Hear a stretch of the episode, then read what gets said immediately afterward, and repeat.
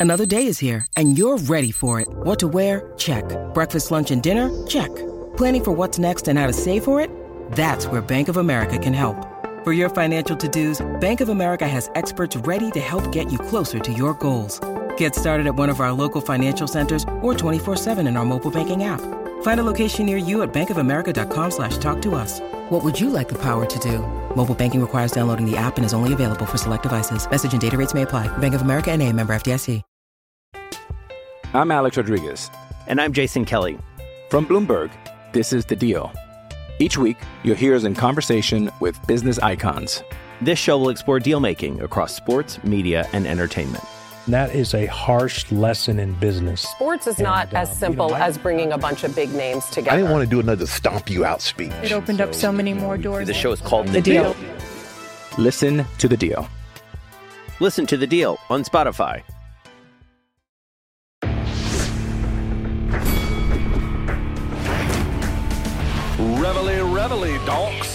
Look at us now, tip to tip. This is our life. This is our passion. That's the spirit we bring to this show. I'm Luke Thomas. I'm Brian Campbell. This is Morning Combat. It was a weekend of chills, thrills, spills, and probably pills. Hello, everyone. It is time for Morning Combat. I am one half of your hosting duo. I am uh, Luke Thomas. I'm from CBS Sports, and sometimes Showtime. I join you from the Capitol in Los Estados Unidos with my partner in crime, the Crown Prince of CT, the Crown Prince of CTE as well. Believe that. It is my Coming soon. Coming soon. Yes. it is it is my friend and yours. It's Brian Campbell. What's up, BC? I mean, can I get CTE from years of uh, of shitty dieting? Probably, Luke. I've got a black liver from it. Uh, feels great to be back. Luke, I may not have been able to watch everything live this weekend due to uh, family stuff at a wedding. Had my parents, my sister come stay with me. But uh, what a weekend of action once I caught up. I don't always prefer not to have a social life and to have fights on Friday, Saturday, and Sunday nights. But if you were a fight fan this weekend, Luke, you were uh, rock hard with emotion, as the real Jake Hager once.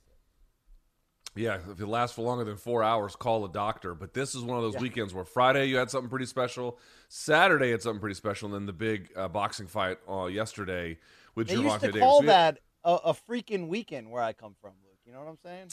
I understand. Uh, we'll get to all of that and then some. Plus, we have some breaking news. But first things first, remind everyone if you're watching on YouTube, thumbs up on the video, hit subscribe if you have not done so yet, please. Reminder on Wednesday, we have fan subs. Friday, we have Dead Wrong. Shoot us an email, morningcombat at gmail.com. That'll be the place to get that in. Of course, if you were watching Bellator on Showtime, that means you probably have Showtime. But if you don't, you can go to showtime.com right now and get a 30 day free trial. If you like it, you may keep it. If not, do something else with your life. Of course, morningcombat.store is where all the merch is. If you want literal underwear with our faces on it, putting our fingertips together, boy, do we have good news for you. Yeah, There's that dreamed and a whole lot more. If you've watched Luke for years and dreamed of sitting on his face, this holiday season is going to be great for you. I'll tell you that much.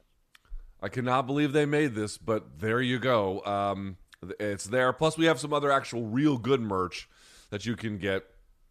Um, and some holiday stuff coming around the corner. Gift cards as well are available. Morning Combat. Let us entertain you. Let us protect your jewels this holiday season. It is MK all day. But BC, it wouldn't be anything if we didn't mention that uh, for MK, DK back in the house. Draft Woo! Kings Look is back with us here. Yeah, look who's coming to dinner. They're back. They're back with a bang, Luke. And what a great week for them to be back when, I don't know, UFC 269 this coming Saturday, a loaded card. The return of Dustin Poirier. Uh, what a, I could not think, Luke, of a better time to sprinkle a little cheddar on top of your action. You know what I'm saying? So here's what DraftKings is going to do for everyone. If you bet one dollar, they will give you a hundred in free bets if either fighter lands a punch. Yes, jabs, cross hooks, uppercuts, haymakers, or hammer fist. The lightweight bout, uh, the, title bout, is going to be scheduled for five rounds, and of course, I cannot imagine it'll even go the distance, but it might. So just bet one dollar, and you'll receive one hundred dollars in free bets. BC DraftKings is safe, secure, and reliable. Best of all, you can deposit and withdraw your cash whenever you want. Hard to beat that, is it not? Yeah, it is. You couldn't beat, beat that with a bat. In fact, Hammer can't touch that. So here's the deal, folks. You want to support what we're doing on MK and the great folks of DK, and let, let's break out of the prohibition period, all right? Luke's got a medical license for certain things. It's time to start enjoying watching sports again. So here's what you're going to do download the DraftKings Sportsbook app now, but use our promo code that's combat with a K so you can throw down at least $1 on the main event of UFC 269 to see if the future Hall of Famer Dustin Poirier can finally climb that mountaintop. If you put $1 down, if somebody lands a strike, a punch, you're going to get $100 in free bets, as Luke mentioned right there. That's combat with a K, our specific code. You're going to need that DraftKings Sportsbook. It's the, it's the official betting partner of what? NFL, UFC, anything that's fun to watch on TV. You want to watch a, you know, a little action on Saturday, put a little extra action on top of that. Uh, you must be 21 and older in New Jersey, Indiana, or Pennsylvania. New customers only for this deal. Minimum $5 deposit, $1 wager required one per customer. Restrictions do apply, but see DraftKings.com slash sportsbook for more details. Gambling problem, call 1 800 Gambler. Just one more reminder on that. You can download the DraftKings Sportsbook app, use the code COMBAT as BC indicated, combat with a K, and you throw down just $1 on the UFC 269 main event, and you can win $100 in free bets if Oliveira or Poirier land a punch. That's code COMBAT this Saturday at DraftKings Sportsbook, the official sports betting partner of the UFC. So and by the way, if it. you if you're like, I don't know about this, I've never done this, guys, it is fun as shit. You can do in fight, in game bets. You can you can bet a lot of fun stuff on there. So check it out. Tell them BC sent you. You won't be disappointed. All right. Well, there you have it uh, right there. Uh, BC, we do have the five topics to get to, but first, we actually have a very quick round of breaking news. So, about 30 minutes ago, yeah, roughly 30 minutes ago, it was revealed by Jake Paul, who, of course, fights this weekend on Showtime Paper. Oh, no, excuse me, next weekend. I'm sorry, not this coming one, but the following. So, in about two weeks, Jake Paul fights on Showtime pay per view. It was supposed to be against Tommy Fury. Jake Paul has announced Tommy Fury has an injury and Tyron Woodley has stepped in. Now, he put out a message on social media about it. We actually have the video. Let's roll it, and then we'll react to it. Official. Tommy Fury is boxing's biggest bitch. He has pulled out of the fight. The Furies have pulled out of the fight due to a medical condition. Uh, who knows what the fuck is going on in that camp? I think he has a bad case of bursitis. I couldn't believe the news at first. Does it still doesn't even seem real. Uh, he fumbled the biggest bag of his life. Now he will be watching at home, paying me $60 instead of getting paid millions of dollars to fight me. Uh, I fought with a broken nose. I fought sick. Get the fuck over it. This is boxing. Uh, it's official. He, he was scared. I think the pressure got to him. The shit talk got to him. That's the bad news, guys. The good news is, is that Mr. Tyron Woodley, we called him up. We were like, hey, you want to take the fight? He has been training. He goes, sure, I'll take the fight. Let's do the rematch. Run it back. I'm giving him $500,000 extra if he can knock me out. Jake Paul versus Tyron Woodley too. Leave no doubt. I didn't knock him out the first time. I'm coming back and I'm getting that crazy W, the crazy highlight reel knockout. December 18th, the show must go on. I'll see you guys there. Is official. Tommy Fury is boxing's biggest. Pulled out All right, so there you have it. BC, your reaction. Medical condition. Uh, Jake, uh, you know, you could probably get a little tinsel, maybe some ornaments on that Christmas tree behind you. But here's the a little one note that tree, right? Yeah, a little bit, a little bit one dimensional. Here's the deal, though. This is obviously rough news. We wanted to see Tommy Fury involved, the big personality, his brother Tyson Fury. But as far as late replacements go on two week notice, kind of fired up for this, Luke. Let me say it like this: We remember their first fight in October in Cleveland. It was pretty exciting. It ended up being an eight round split decision maybe had Jake Paul when he got hit with that right hand in the fourth round and he stumbled into the ropes. The referee could have ruled that a knockdown. You wonder how much that would have skewed the scoring of the fight. My point their first fight was very competitive, although both acted more as boxers than fighters. I think you have to believe that Tyron Woodley, who didn't think he was going to get this rematch, has spent a lot of time rewatching that first fight, realizing how close he was. Maybe had he put on a little bit more pressure, you've already got uh, Jake Paul guaranteeing a knockout. I think we see a lot more action. This is going to be a very interesting on short notice since Jake Paul has not been, pre- you know, preparing for for Tyron Woodley exactly what this fight could look like. We know Woodley's been ringside at a bunch of different fights the last few weeks. We know he's in shape and ready. This could get interesting, Luke. Why would what would make you believe that you would actually? I'm not saying you're wrong. I'm just asking you to flesh it out a little bit. What would make you believe that you would see more action this time? I guess I'm not I sure. I believe Tyron Woodley was more focused in his pro debut in that first fight in October on making sure he had the stamina to go eight rounds so he didn't Mm. end up costing himself uh, due to fatigue and end up getting stopped. I think there were key moments where he had Jake Paul hurt and could have either getting the edge on the scorecards by being more active or maybe even put some extra punches on him to, to drop him or stop him. I think Woodley, when you look back on that, he was much more competitive than a lot of us maybe assumed he would be given his lack of specific boxing uh, experience and the fact that Jake was the bigger, younger guy. I think if you're Tyron Woodley, you go, you know, I get on my bicycle, I make sure I have the cardio, and I let my hands go. I think he feels he can get to Jake Paul's chin. And again, I think we're going to see fireworks. Sometimes, Luke, you see an exciting first fight, you see the rematch be a little bit more tactical. I can feel the inversion in this one coming. Well, I gotta say, the fact that there was a bit of a life after the first fight in terms of the controversy and the tattoo and everything else is servicing this reality quite well because Fury's out. I guess my understanding is, you know, I, we we got a candidly we got a phone call about this yesterday to sort of you know give, give us a heads up on this. Um, my understanding, Fury's been out for a few days, so like if it's about a two week window in which he's been pulled out, I don't know who they could have gotten as a replacement that would have done more for the fight itself than Tyron Woodley, right? They had the first fight, then they had this kind of after fight life where it was maybe he's going to fight him again, maybe he's not, and then he ultimately doesn't. I have sort of mixed feelings about this one. On the one hand, I'm kind of excited about it because I think some of the points you raise are pretty good. I don't know commercially what this will mean because everything is switching on a dime. That does change the equation a little bit, and some people were left with a bit of a sour taste in their mouth the first time around. That's a little, yeah, a little bit of that actually was was around. At the same time, though, you have to if you're Jake Paul, you have to like your chances here. You tasted everything Tyron more or less had to offer the first time around. You should be more than ready the second time. I guess I'm actually thinking that Jake might do a little bit more here. Am I am I off on that one?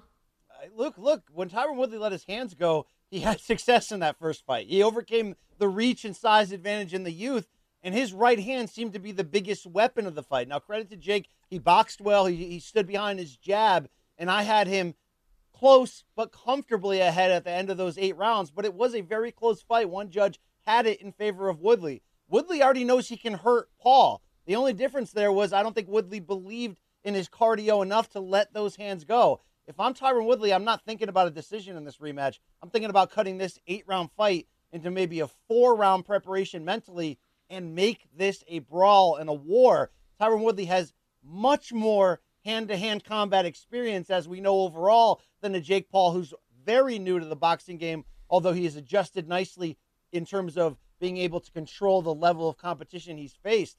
Tyron Woodley, though, the better athlete, Luke, the better history in fighting, I feel like he has much more room to gain and grow in his performance from the first one than even Jake does.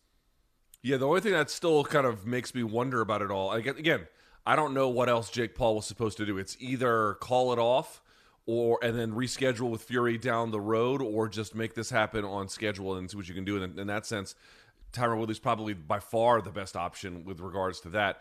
The only thing is, Tyron has just sort of remember, remember what Dan Hardy was calling him the frozen one instead of the chosen one because he's still in that fight, even the the UFC fight subsequent to it, but also the Jake Paul boxing match.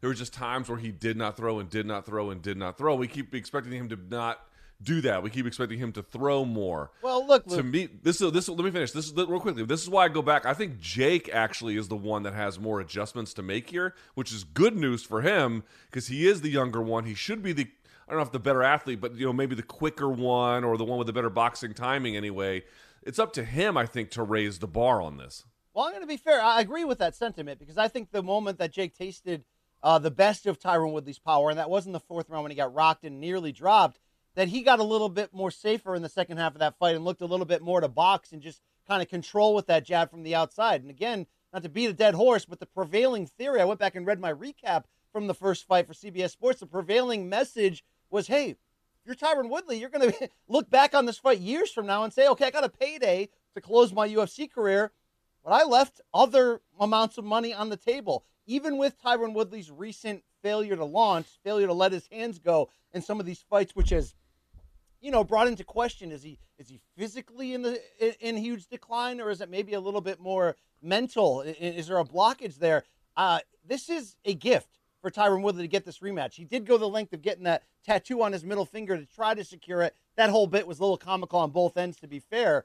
But this is a gift for him that this fight fell apart. He wants to continue on in boxing and make some more paydays. Luke, I don't know how he can go into this two week camp and not be thinking one thing knock this guy out, leave no doubt. And in that regard, that raises the potential for entertainment value. They promoted the heck out of this first fight using bad blood and tra- trash talk, but I think we saw enough of a uh, appetizer the first time around to believe that both guys have a lot of reason to go out there and not mess around to end this fight. So we'll see if Tyron Woodley can create some new life for his brand here and try to derail everything Jake's done because it's always pressure on the A side who accepts the last minute opponent to try to keep everything going and keep the fight, you know, keep the show going. I give Jake credit for that. But Tyron Woodley's got a chance to be a very dangerous uh, B side here. I hope he takes advantage of that. Yeah, two more thoughts on this, and I guess we can move along. This actually might, again, Tommy Fury was a better opponent given where Jake Paul is at this stage of his career, right? Because he already beaten Tyron. Again, I know that he tried to make a claim that this was controversial the first time, the scoring. I did not find the scoring to be controversial. I thought that Jake had won cleanly. But what I will say is, there might be an argument, and I guess we'll have to see what the returns look like, but there might be an argument that this is actually better for sales in a certain respect, that which is to say Tyron is probably going to be better at grabbing the MMA audience's attention than Tommy Fury might be. That's somewhat debatable, I suppose, but I think there actually might be some merit to that. The other thing we should keep in mind you know, we're sitting here saying, like, oh, Jake could raise the bar, Tyron could raise the bar. They could both lower the bar, too. We have to acknowledge that there is a real possibility that both guys in the sense of Tyron having these ongoing problems pulling the trigger, and with Jake, he doesn't want to fuck this up at all. Both might retreat to an even more boring normal, you know, or to a safe place to make sure that they guide through these waters, which can Right, be De- challenging. You know, again, late late right, notices are always dicey. Is the sky Well, falling too, uh, Chicken Little? I mean, come on. Uh, God, no, no, no, no, no, Woodley- dude. You you cannot go into a fight. You cannot go into a last minute replacement and be like, "Oh, this is clearly always going to be a scenario where both guy both guys give more." In Dude, fact, it is is even Tyron just as likely where chance. both guys could give less. This is Tyron Woodley's last chance to be in something big that matters with this many eyes and this. that doesn't mean jack shit. involved. If that doesn't mean anything, that doesn't mean a damn thing, dude. If I'm Woodley, It- it- Luke, I'm not. He didn't have a jab the first time around. I'm not jabbing. I'm not looking to box. I'm not looking to win rounds. I'm looking to fight this guy. See what happens. Dude, why hasn't he done that the last four fights then? I mean, it's not like this is like this is something he's been able to solve. It's been an ongoing problem. Listen, I'm not declaring that that's the way that will go, but we've seen these exhibition well, exhibition fights. This is a pro contest, but we've seen these kind of YouTube generated fights, whatever you want to call this at this point. And sometimes they're good, but a lot of times they're a little bit ho hum.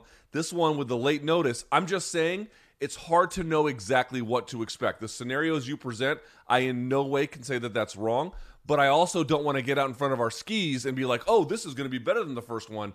Let's wait and see. Let's wait well, and see Luke, what these guys will tell produce. us there's a good chance that your microphone probably hasn't been working this whole show and you've been talking in silence. But I don't. I don't. You know. I don't sit by waiting for that to Listen, fall apart. you've heard me, and that's all that matters. That's all that matters. All right, with that out of the way, that'll be in two weeks, uh, a little bit less than. We still have to get to what happened over this past weekend. So let's get into the top five if we can here. BC, we'll start with, in my view, and I think you probably agree with this. I think this was the most interesting fight result over the weekend, bar none. In the main event of Bellator 272, Kyoji Horiguchi for about 18 minutes wasn't just winning every round, Brian Campbell. He was winning every minute of every round. Sergio Pettis looked to be in a particularly hopeless situation, or so we thought. And then there was a slight change in the way they were fighting, and the whole thing changed like that. So, Anthony, excuse me, Sergio Pettis retains his bantamweight title. What is the real story of the fight, BC? The slight First switch all- and adjustments? Let me, let me ask the question, BC. For I mean, fuck's does it sake. matter, Luke? I'm going to answer however Yes. I answer. All right. I, I know you will. That's fine. I don't mind that. But just let me ask the question. What is the real story of the fight? That Sergio Pettis could pull a rabbit out of his hat or the 18 minutes that came first?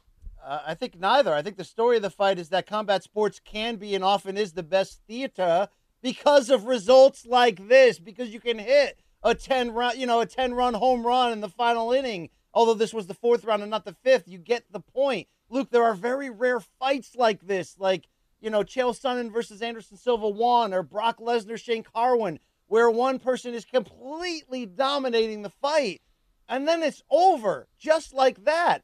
This, I mean, the shift in in in narrative uh, was so stark and dramatic because Kyoji Horiguchi was that sort of hipster hidden product who had been fighting off of American TV and Rizin, and you were making that case like like everyone else was. Maybe this guy really is the best bantamweight in the world, and for four and a quarter rounds, he looked like the best bantamweight in the world. Everything he did was precise and technical and hard. Look, everything he landed was heavy. He looked like a million dollars. In fact, he made Sergio Pettis really look like a second class citizen in comparison to him. It sort of made, you know, Bellator look almost downgraded. Like, okay, Pettis looked great beating Archuleta, but did we overrate that?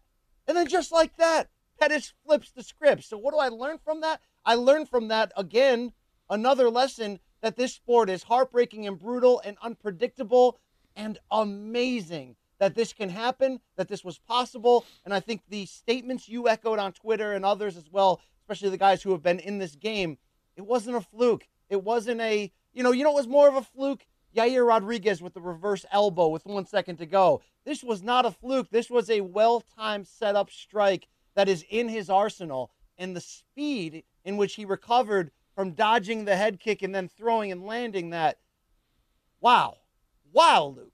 So for Sergio Pettis, you saved everything with one strike. And the fact, Luke, and of course we're going to get into it in a second, but the fact that Bellator, the timing of this, that they announced the eight man World Grand Prix full filled with heavy hitters right before this fight happened that's going to start in early 2022 the fact that, that this is your your you know your setup your appetizer your cliffhanger to show you how dynamic this weight class is globally how deep the bellator roster is and how unpredictable this is. We have no idea from magomed magomedov to raufeon stots to any of these eight names who's coming out of this tournament this main event on friday night was like the perfect example that these guys are so well matched you never know what's going to happen I, I came out of this. I can't wait to see Kyoji Horiguchi again. I can't wait to see the damn Gooch because Luke for for for freaking 15 minutes he looked like a like the best in the world, and then it was over like that, and he's on a stretcher. So I can't really answer your question. Was this more about a freak ending or more about no? I don't know, Luke, because Pettis seemed like he was waiting for that moment for a while. And to Pettis' credit, Luke, he never showed visible frustration, even though he was getting beat in every aspect of the game across the board. I think the only thing Pettis did right while falling behind was that he never never started to gamble too much. He actually stayed within himself and stayed coiled and stayed poised, even to his detriment. Meaning, I'm I'm watching, going, dude, let your hands go. I mean, get this guy out of your head and at least go down swinging. Oh, he went down swinging, Luke, but he set that shit up perfectly. So I don't know how you want me to answer your question beyond telling you I love this shit. This is why we watch these fights, Luke. Sign me up front row seat for this tournament moving forward. Well, I mean, here's a couple thoughts that I had. I, first of all, I think you're right about the. We'll talk about the the Bellator bantamweight tournament that was announced, but I actually feel like this result sets up the tournament in the most interesting kind of ways. If not that Horiguchi winning would not have made it also interesting, but it's even more interesting now given that dynamic. We'll see where they end up putting Horiguchi and Pettis in the brackets and, and how often they may or how soon they may face off, depending on if they move along. But getting back to the fight itself, the question was like, you know, what was the true story of the fight, the first 18 minutes or the result? And I have to tell you, it's actually going to be a little bit of both. Like, while what happened was improbable in the sense that title fights rarely end in that kind of a way, and especially after the guy who won was getting his ass kicked for 18 minutes. That is so unusual. At the same time, here's what's kind of interesting. If they fight again, I do think you just rationally have to look at the case for Horiguchi and think he can repeat this probably without the same result. You would you would like his chances to do that given how much of the clock he had controlled and how much of the frankly the real estate in the octagon he had controlled. But go back to our Friday preview of this. I said this explicitly because it's not that hard to figure out to the extent that Kyoji Horiguchi has room, he's going to be a fucking handful. And to the extent that he doesn't, it doesn't mean he's some kind of, you know, collapse in on himself, but it's a different fight. Go and look at what Pettis did in this contest right before the end of the result. First of all, he was looking for that spinning back fist a few times earlier, but didn't really set it up all that well. This time, he actually ended up clinching with Horiguchi, pushing him back towards the fence line and then going into this kind of combination. Why is that important? Dude, as long as Horiguchi has lateral movement and he can blitz and everything else, he's going to be almost impossible to beat. His speed was ridiculous. His level changing was ridiculous. His timing was perfect. Sergio Pettis was getting eaten alive trying to play Matador with this bull. It was a terrible scenario for him. But when you close the space and you make it a phone booth fight and you force a guy backed up against the fence line to exit one way or the other, you know which way they're going to go. You're forcing them into a choice. Well, then it becomes a different fight. Now, all of a sudden, you are exchanging here as opposed to just waiting for a car to zoom past you constantly. That played a result in the ending. If you're Sergio Pettis, next time you fight, you know, you know, you know, you know, you cannot give this guy any space. And if you don't, your chances of landing something of significance fucking skyrocket. Despite the fact, BC, that Sergio Pettis for sure got his ass kicked for 18 minutes, the way he was able to adjust at the end and the, the reason why he landed actually makes me even more excited for the rematch, even if I still favor Horiguchi as the more well rounded fighter of the two. I love this fight. I love what happened. Luke, I haven't seen any betting odds, but gun to your head, who should be the betting favorite entering this eight man tournament? And just for anybody that hadn't heard it, you're going to get the champion Sergio Pettis. You're going to get Horiguchi, former champ Juan Archuleta, Raufeon Stots, who's red hot and deserves the title shot off that win over Magomed Magomedov, former title challenger Patchy Mix, Leandro Alter Higo, and James Gallagher, fresh off that, that loss to Patchy Mix. Who should be the betting favorite coming in? I'll say either the top three guys in the tournament because I probably Horiguchi, probably Horiguchi. but I'll say this, dude. Like, and he, by the way, he got knocked out by Kai Asakura in their first meeting, and then totally avenged himself in the second one. So, you know, very, very foolish to think that Horiguchi, even though this is a bad result and that kind of knockout could scar a person, you know, hard hard to imagine he can't rally a little bit. I'll say Horiguchi number one. After that, dude, I might say Stots number two, and that's I know that's like, oh, that's so disrespectful to Sergio Pettis, the champion. I don't mean it to be, but I gotta call what we see. That win was legit for Sergio Pettis. But the body of work from Horiguchi can't be overlooked, and Raufeon Stots is coming like a freight train up the rankings. I think those two guys, and Sergio Pettis certainly as the champion, those are going to be the guys to watch. What about you?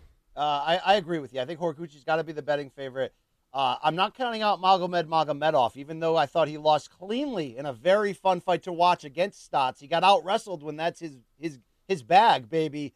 I also look at him as a potential dark horse in the same way I did Corey Anderson in this light heavyweight Grand Prix that's still ongoing. Luke, I love this tournament. I think the timing is perfect. Uh, in fact, I've got 86 great things to say about it. The only bad thing, tell me if you agree with me. Tell me if you think I'm being greedy. Ever since Patricio Pitbull said, I can make 135, I want to try to become a three division champion, and then gave up his title at lightweight for his brother to get a chance at it, considering mm. he already lost the featherweight belt to AJ McKee. Although, if he wants to chase that rematch, I'm down for that too. Are you disappointed that this tournament, which is already great, it's basically the top seven fighters plus Horiguchi in their rankings?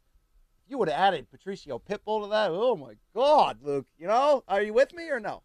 That would have been amazing. That would have been amazing. And maybe there still is an opportunity. One probably unlikely. One never knows. He seems like his business is going to be sorted with a he wants a rematch obviously with AJ McKee so we'll have to see but I agree you put that guy as the eighth slot. I think they might end up being Josh Hill or somebody else with that eighth slot I'm not sure who it is but um, yeah that would have been that would have been tremendous. names. I read the eight names. I thought you one were, thing they did, you read yeah they didn't I thought announce, you read seven.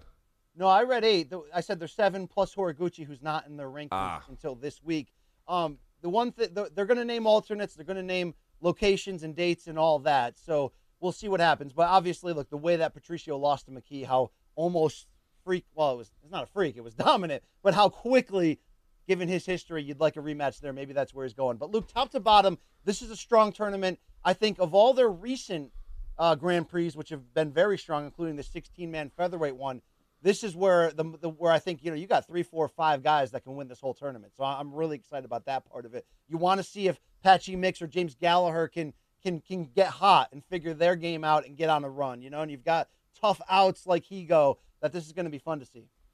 No doubt about it, and it's you know it's kind of interesting. I like that. The, I like this tournament call from from Scott Coker and from Bellator here. partly for this division because it's just a great way for the fans to get a clear sense of the hierarchy in the division. Not that the results in the what tournament by themselves are like ironclad forever, but for the moment in time, they're good for sorting. And also, dude, it's a great way for them to compete with IFL or excuse me, IFL with PFL for talent because they're IFL because they're having their own million dollar tournament Yes. as well inside of the organization. So you still get some of the PFL trimmings, a great way to get the, the division noticed, and you get to keep your matchmaker model along the way. It's a smart play.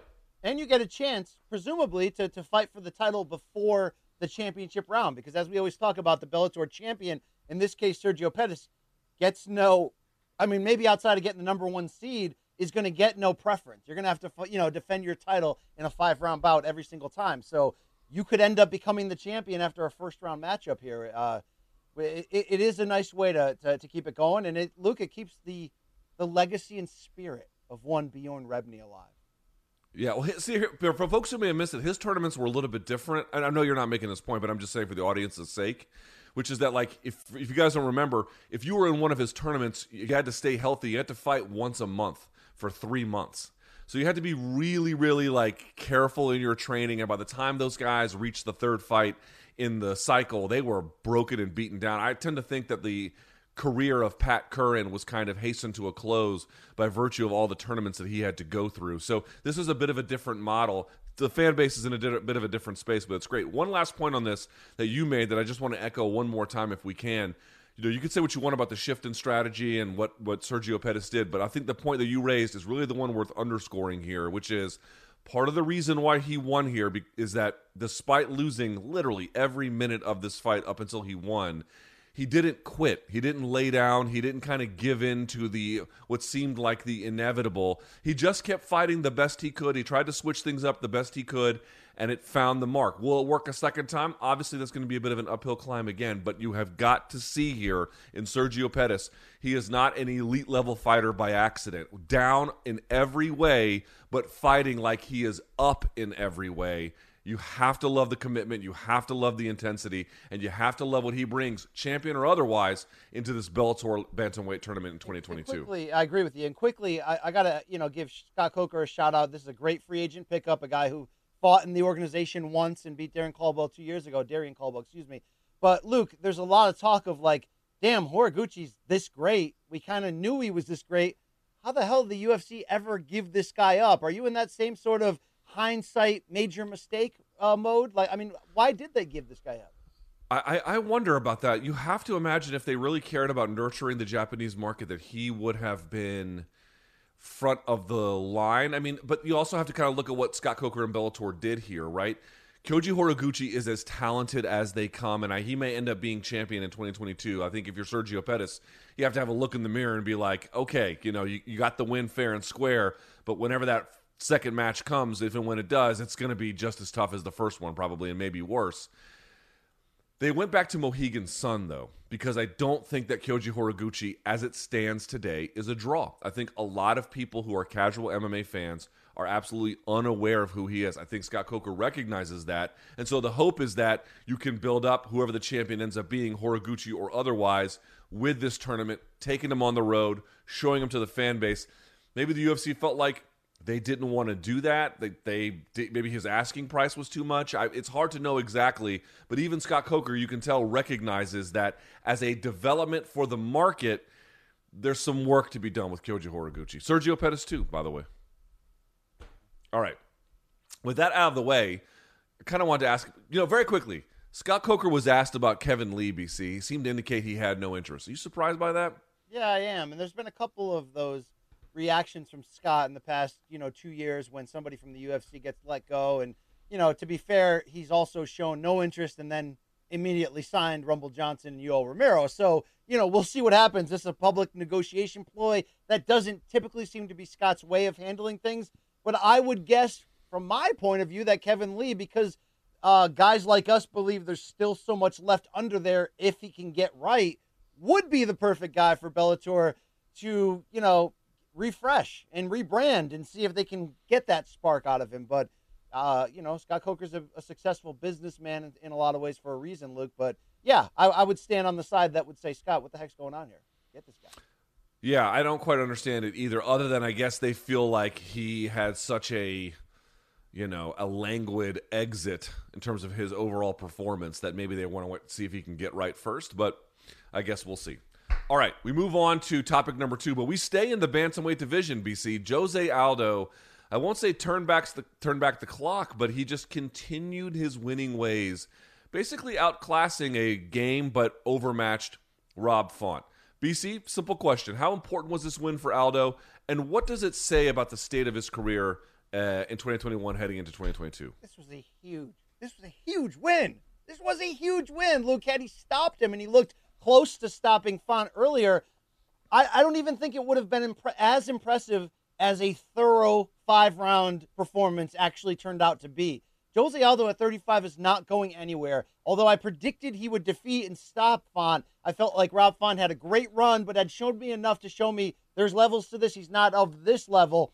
I don't think I could have guessed that it would, would have been this thorough from Aldo, that he would still show us, Luke, that when he says, I want to fight for the damn title, even though we saw him get, you know, destroyed by Yan, uh, you know, it, it's possible. It's still possible. I love that he called out TJ Dillashaw afterwards. That's a fight that all of us fans would pop for. But I said coming in that if Aldo can do this again, if he can win his third straight, he's at this weird period of his twilight, but it's not really a twilight. It's becoming more of a second half to his career where he's so damn lovable. Because here's just an old legend who is giving, you know, some guys get to this age, Luke, they rely on the one easy skill. If they're a power puncher or whatever, you know, I always thought Aldo would be the kind of guy who would spend his twilight up at lightweight where he's giving up the size and power advantages and just taking big fights and just, you know, because he loves the game. Never would have imagined this reinvention, reinvention at Bantamweight, which is smart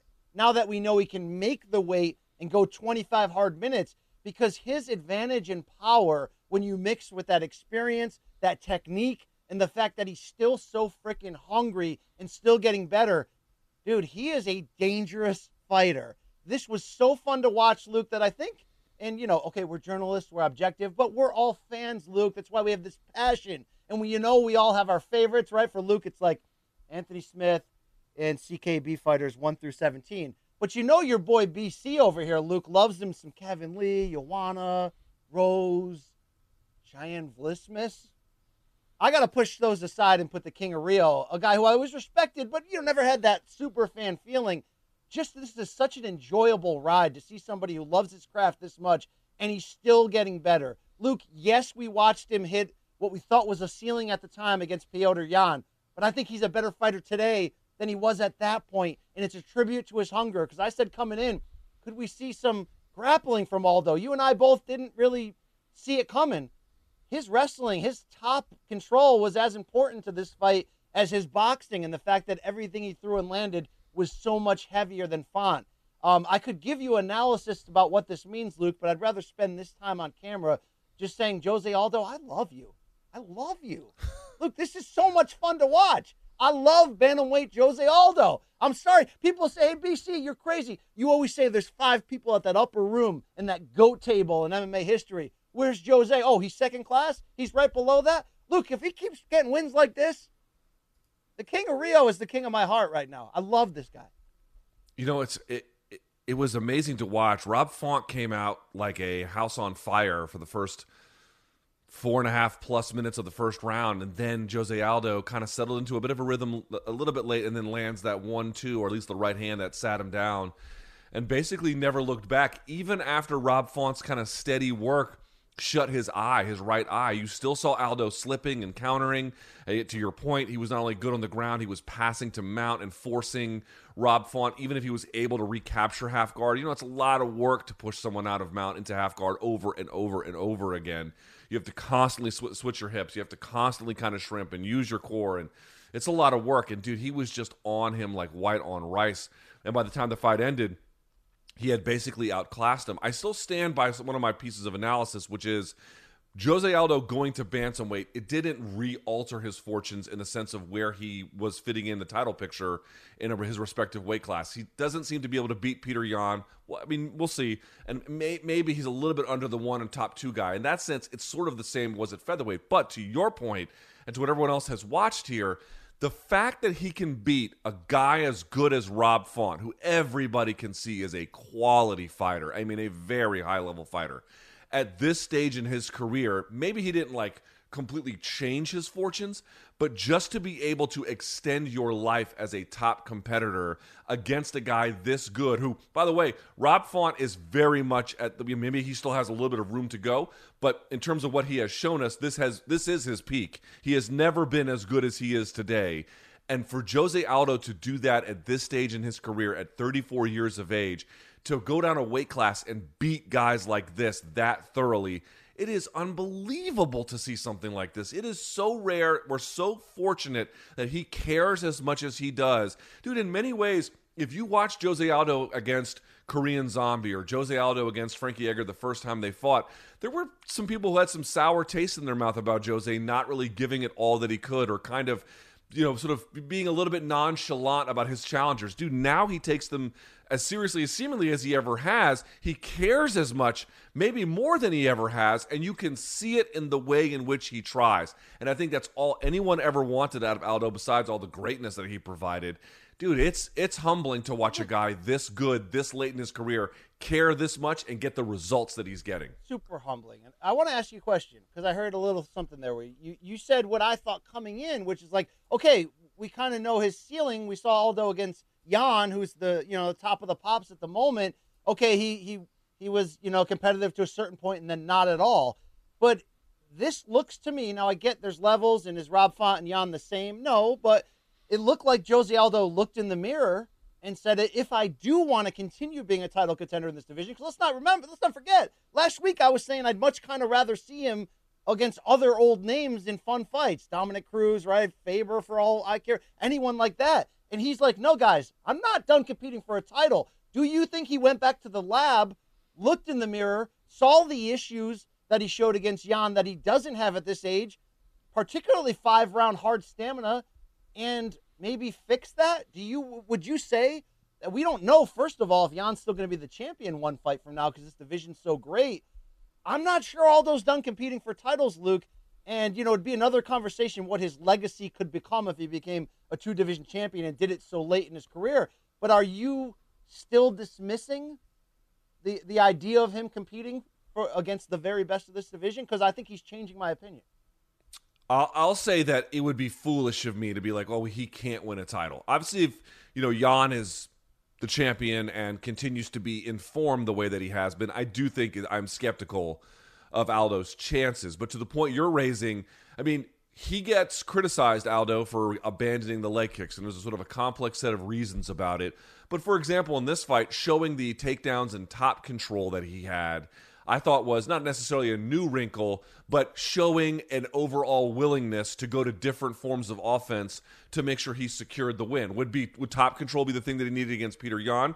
It remains to be seen. But I like that he's got all these gears. Dude, he's got such a vast array of experience. This guy's been doing this since my wife was my girlfriend. You know what I mean? And I have a kid with her now, and he's over here doing all of this shit like this. It's unbelievable. So when you think about all the experience, all the tools, all the training, bringing some of that back around, giving it some new life to get ahead of some of these young guys like Rob Font, who again is sort of still climbing the ladder, reaching his peak. It is it is impressive to see. So I'll say, am I a little bit skeptical that he can be a, become a champion in 2022 of the bantamweight division. Yes, I am skeptical, but can I write off his chances to A get back there or B win? Absolutely not. I cannot. It would be foolish to get on here and say, "Well, he can't win a title." I don't like the chances per se, BC, but you got to respect the effort. You got to respect how viable a contender he is, and you got to respect all the things he brings to the table because of what he's done. He's better now than he was a year or two years ago. It's just fact. That's what I saw on Saturday. Luke, do you think Dillashaw is the fight to make? Although we've it has already looked like TJ Dillashaw has come back and earned a title shot, but you know how quickly things change, and we do have a bottleneck atop this division. Is that the fight for UFC to make next? So let's do this. Let's use that question to jump to question number three, which is I want to talk about how we matchmake here a little bit, but just let's put the conversation together. Point number three we had what we knew coming in was going to be a bantamweight showcase between Bellator on Friday and now UFC on Saturday. So, question number three here, BC, as we roll on here in our top five. After Saturday, I should say after the weekend of action, who in your mind are the top five bantamweights in the world? In order. In, in order, if you have to, yes. Okay, my my worldwide pound for pound bantamweight top five looks like this. Number one, Petr Yan. Okay. Number two, Kyoji Horiguchi. Tell me I'm wrong, Luke. Pause right here. Tell me I'm wrong, brother. He did get viciously KO'd over the weekend. He did. I saw it. It did happen. It did happen, but it's All not right, a meritocracy here. I'm just talking about ability right now in the moment, Luke. Okay. Okay, give me g- keep going. That's two. Okay. Okay. All right. Uh, number three.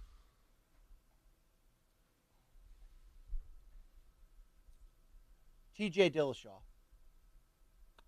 Okay. Okay. All right. four- That's I, I, I'm I'm with it. Okay. Number four, Aljamain Sterling. Uh huh. Number five, Jose Aldo. Oh, you just got one Bellator guy in the top five. One, and Sergio as you Pettis, walk away from your own six. cord. Sergio Pettis, number six. Don't hate me. That's a walk off right there, Luke. All right. All right. I'm gonna go. I'll go Yan number one. I will go. See, here's the thing: if you want to talk like who's more talented versus whose record of achievement allows us to rank them appropriately, then you could put Horiguchi number two. Otherwise, you couldn't. Um, Okay, I, I want you to go on more on head to head. Who would you favor? So that, that's part of the pound for pound discussion when you rank, right? It's part of what they've accomplished to get here, but it's also I test their their exact value as a fighter and ability this second. I get Horiguchi just got knocked out. I mean, I'm not you know dumb to this, but Luke, you know who do you think is the best in the world ability wise at this moment? Top five in a row right now. That's how you got to answer it. All right, so we're talking just ability. One, I'd put Yan. Two, I would put. I might put Dillashaw. To be honest with you, I might put Dillashaw just in terms of raw ability. That's a little debatable. I can recognize that's pretty debatable. Three, I'd put again just on ability. I'd put the Gooch. Four, I'd put maybe Sterling. There's part And of you that wants to keep Sterling out of the top five. I could see it in your eyes. If you want to keep him out of the top five, I'm, I'm happy to put him in the top five. And then for five, I got to tell you, to me, it's that one's harder to call because there's Sandhagen floating out there, there's Aldo floating out there. There, I, dude, I'm telling you guys, if you don't believe me now, you will eventually. Raufeon Stots might be the best bantamweight in in Bellator. I think he's that good. And we Um, got to put respect on Sergio Pettis' name, Luke. and Sergio Pettis obviously is a fucking bad guy, bad motherfucker as well. So that that five slot's a little hard for me. But dude, if you combine Bellator and UFC's bantamweight division, there isn't another division in the sport that comes as close as that one, dude. It's an all-star squad versus another all-star squad. It is very hard to rank the top 10. You're damn right. Uh, the only wild card here remains Sugar Sean O'Malley, Luke. You, you I mean, he doesn't have the. He's got to he beat better guys before you can rank him. Because dude, Right, Merab right, is ahead of him. Okay. And we did see something in the Marlon Vera fight along with an injury that, that should pause this this type of conversation. You know, we did Like see I mean, enough. just just think about it like this, dude. Could Sean O'Malley's body take as much of a beating as what Jose Aldo has been through? The answer might be yes, but I, I'm a little bit skeptical that he is as durable. Uh, Dude, part of the reason I, I always say it, man. Uh, You know, I've been to a lot of regional level fights, and you see some good fighters on there who just don't have durability or chins, and it's not their fault. They're just built a certain way, and they can't excel through the ranks, even though from a technical perspective, they're quite talented. One thing people just don't really understand is a lot of these guys who make it to the top, like your Yans and your Aldos, yes, they are unbelievably talented, but they have a built in level of durability that we take for granted that shouldn't necessarily be there we just kind of assume it, but don't. Guys like that are very, very special in terms of how much their bodies can absorb in terms of this uh, very, very difficult uh, thing. So matchmake, matchmake for me. well, Top two five. quick You got- questions about because I don't I don't feel the need to rush through this, Luke. The MMA fans like this type of shit, even if they think my li- list is hipster. Real quick, um, we're right to not have Corey Sandhagen in the top five because we just saw him lose to three of the elites in the world. but he's also competitive against the very elites in the world. Is there a case for him in this top five just on pure ability alone, or no? To me, he hit. You guys know I've been very high on Corey Sandhagen. I remain very high on Corey Sandhagen. But it is obvious that there are a few parts of his game that are in need of some tweaks. He, he over the course of those three fights, we saw him tweak it in terms of his defensive wrestling, not really p- playing from guard for too long, but he still is a little bit hittable. You know, there's still some things that he just needs to work on, but he is also in his 20s, and we'll just have to see. So I think he is, from a talent perspective, he could end up being number one here. I really, I think of him that highly. But given that he is at this sort of rebuilding stage a bit of his career, still while elite, maybe maybe a little bit outside the top five right yeah, now. Not only does he look exactly like our producer Corey Manici in these photos right here, but he's also becoming the Dan Hooker of this division. And every division needs a guy who tends to lose against the very best because not you can't win every fight. Finally, Luke, before we get into your matchmaking part, there's going to be some Merab Dvalishvili super fans going, guys, you're missing this. He's really number five at the moment. He needs to beat better opposition before we could put him in the dude. The top five at bantamweight. I mean, you only get five. That is, you got to be real special to get up there. I, he might listen from a talent perspective. He might get there, but he's got to beat someone a little bit better than who he has, which is not his fault. Like who he's been given, he's done quite well against. But let's see it against one more, two more, maybe high level guys, and we could put him in there in that top five space. He's right. He's knocking on the door. I'm much Um, more right. likely to fall for the flashy packaging of somebody who has yet to actually earn it than you are. Okay? All right, so let's talk about that top five there. Peter Yan is your champ, oh, your interim champ. He, he might face Sterling here pretty soon. TJ Dillashaw is in need of a fight. Sandhagen's in need of a fight. Rob Font just lost. Jose Aldo's in need of a fight. You have Merab sitting at six. Garbrandt probably is going to flyweight at seven. And after that, it's not really all that relevant. Match make for me after the weekend. Who should Dillashaw fight next? Sandhagen fight next, and then Aldo and Font. You got to do Aldo. I'm sorry, you have to do the champ versus the former champ, Jan and Sterling. So we'll put that up there. I did think there was a window, obviously, where TJ Dillashaw, fresh off that Sandhagen one, could have got the next title shot. Injuries have slowed him, and again, Luke, things move so fast in in these divisions that have so much talent that you miss out. Uh, Jose Aldo versus TJ Dillashaw really feels like the fight to make. So if that happens, it kind of leaves a Corey Sandhagen coming off another loss but still being elite against a Merab Dvalishvili who needs that level of name to prove that he belongs. Luke, could you imagine the style clash in that one? That'd be fantastic. I'd also say you could do Sandhagen versus Font. And I think, by the way, UFC was looking for that uh, in in previous iterations, where you've got Font coming off of a loss, you've got Sandhagen coming off of a loss. They're sitting at three versus four right now. Maybe you don't want to burn that. Maybe you want to have Sandhagen fight someone outside of that top five and Font someone outside of that top five to push them up the food chain, or you know resort things. To your point, Merab is probably due for a big big one of those. But that's another option you could go to as well. So I like Aldo versus Dillashaw too, dude. I, I think, or you know, as well, I should say. I think that's the fight to coming. make. All right, Song Yadong is coming. I just want you to re- just remember that, okay? He's sitting at 14 though. He's got he's some coming work though. to do. He's, he's on. He's coming. He'll, he'll be there.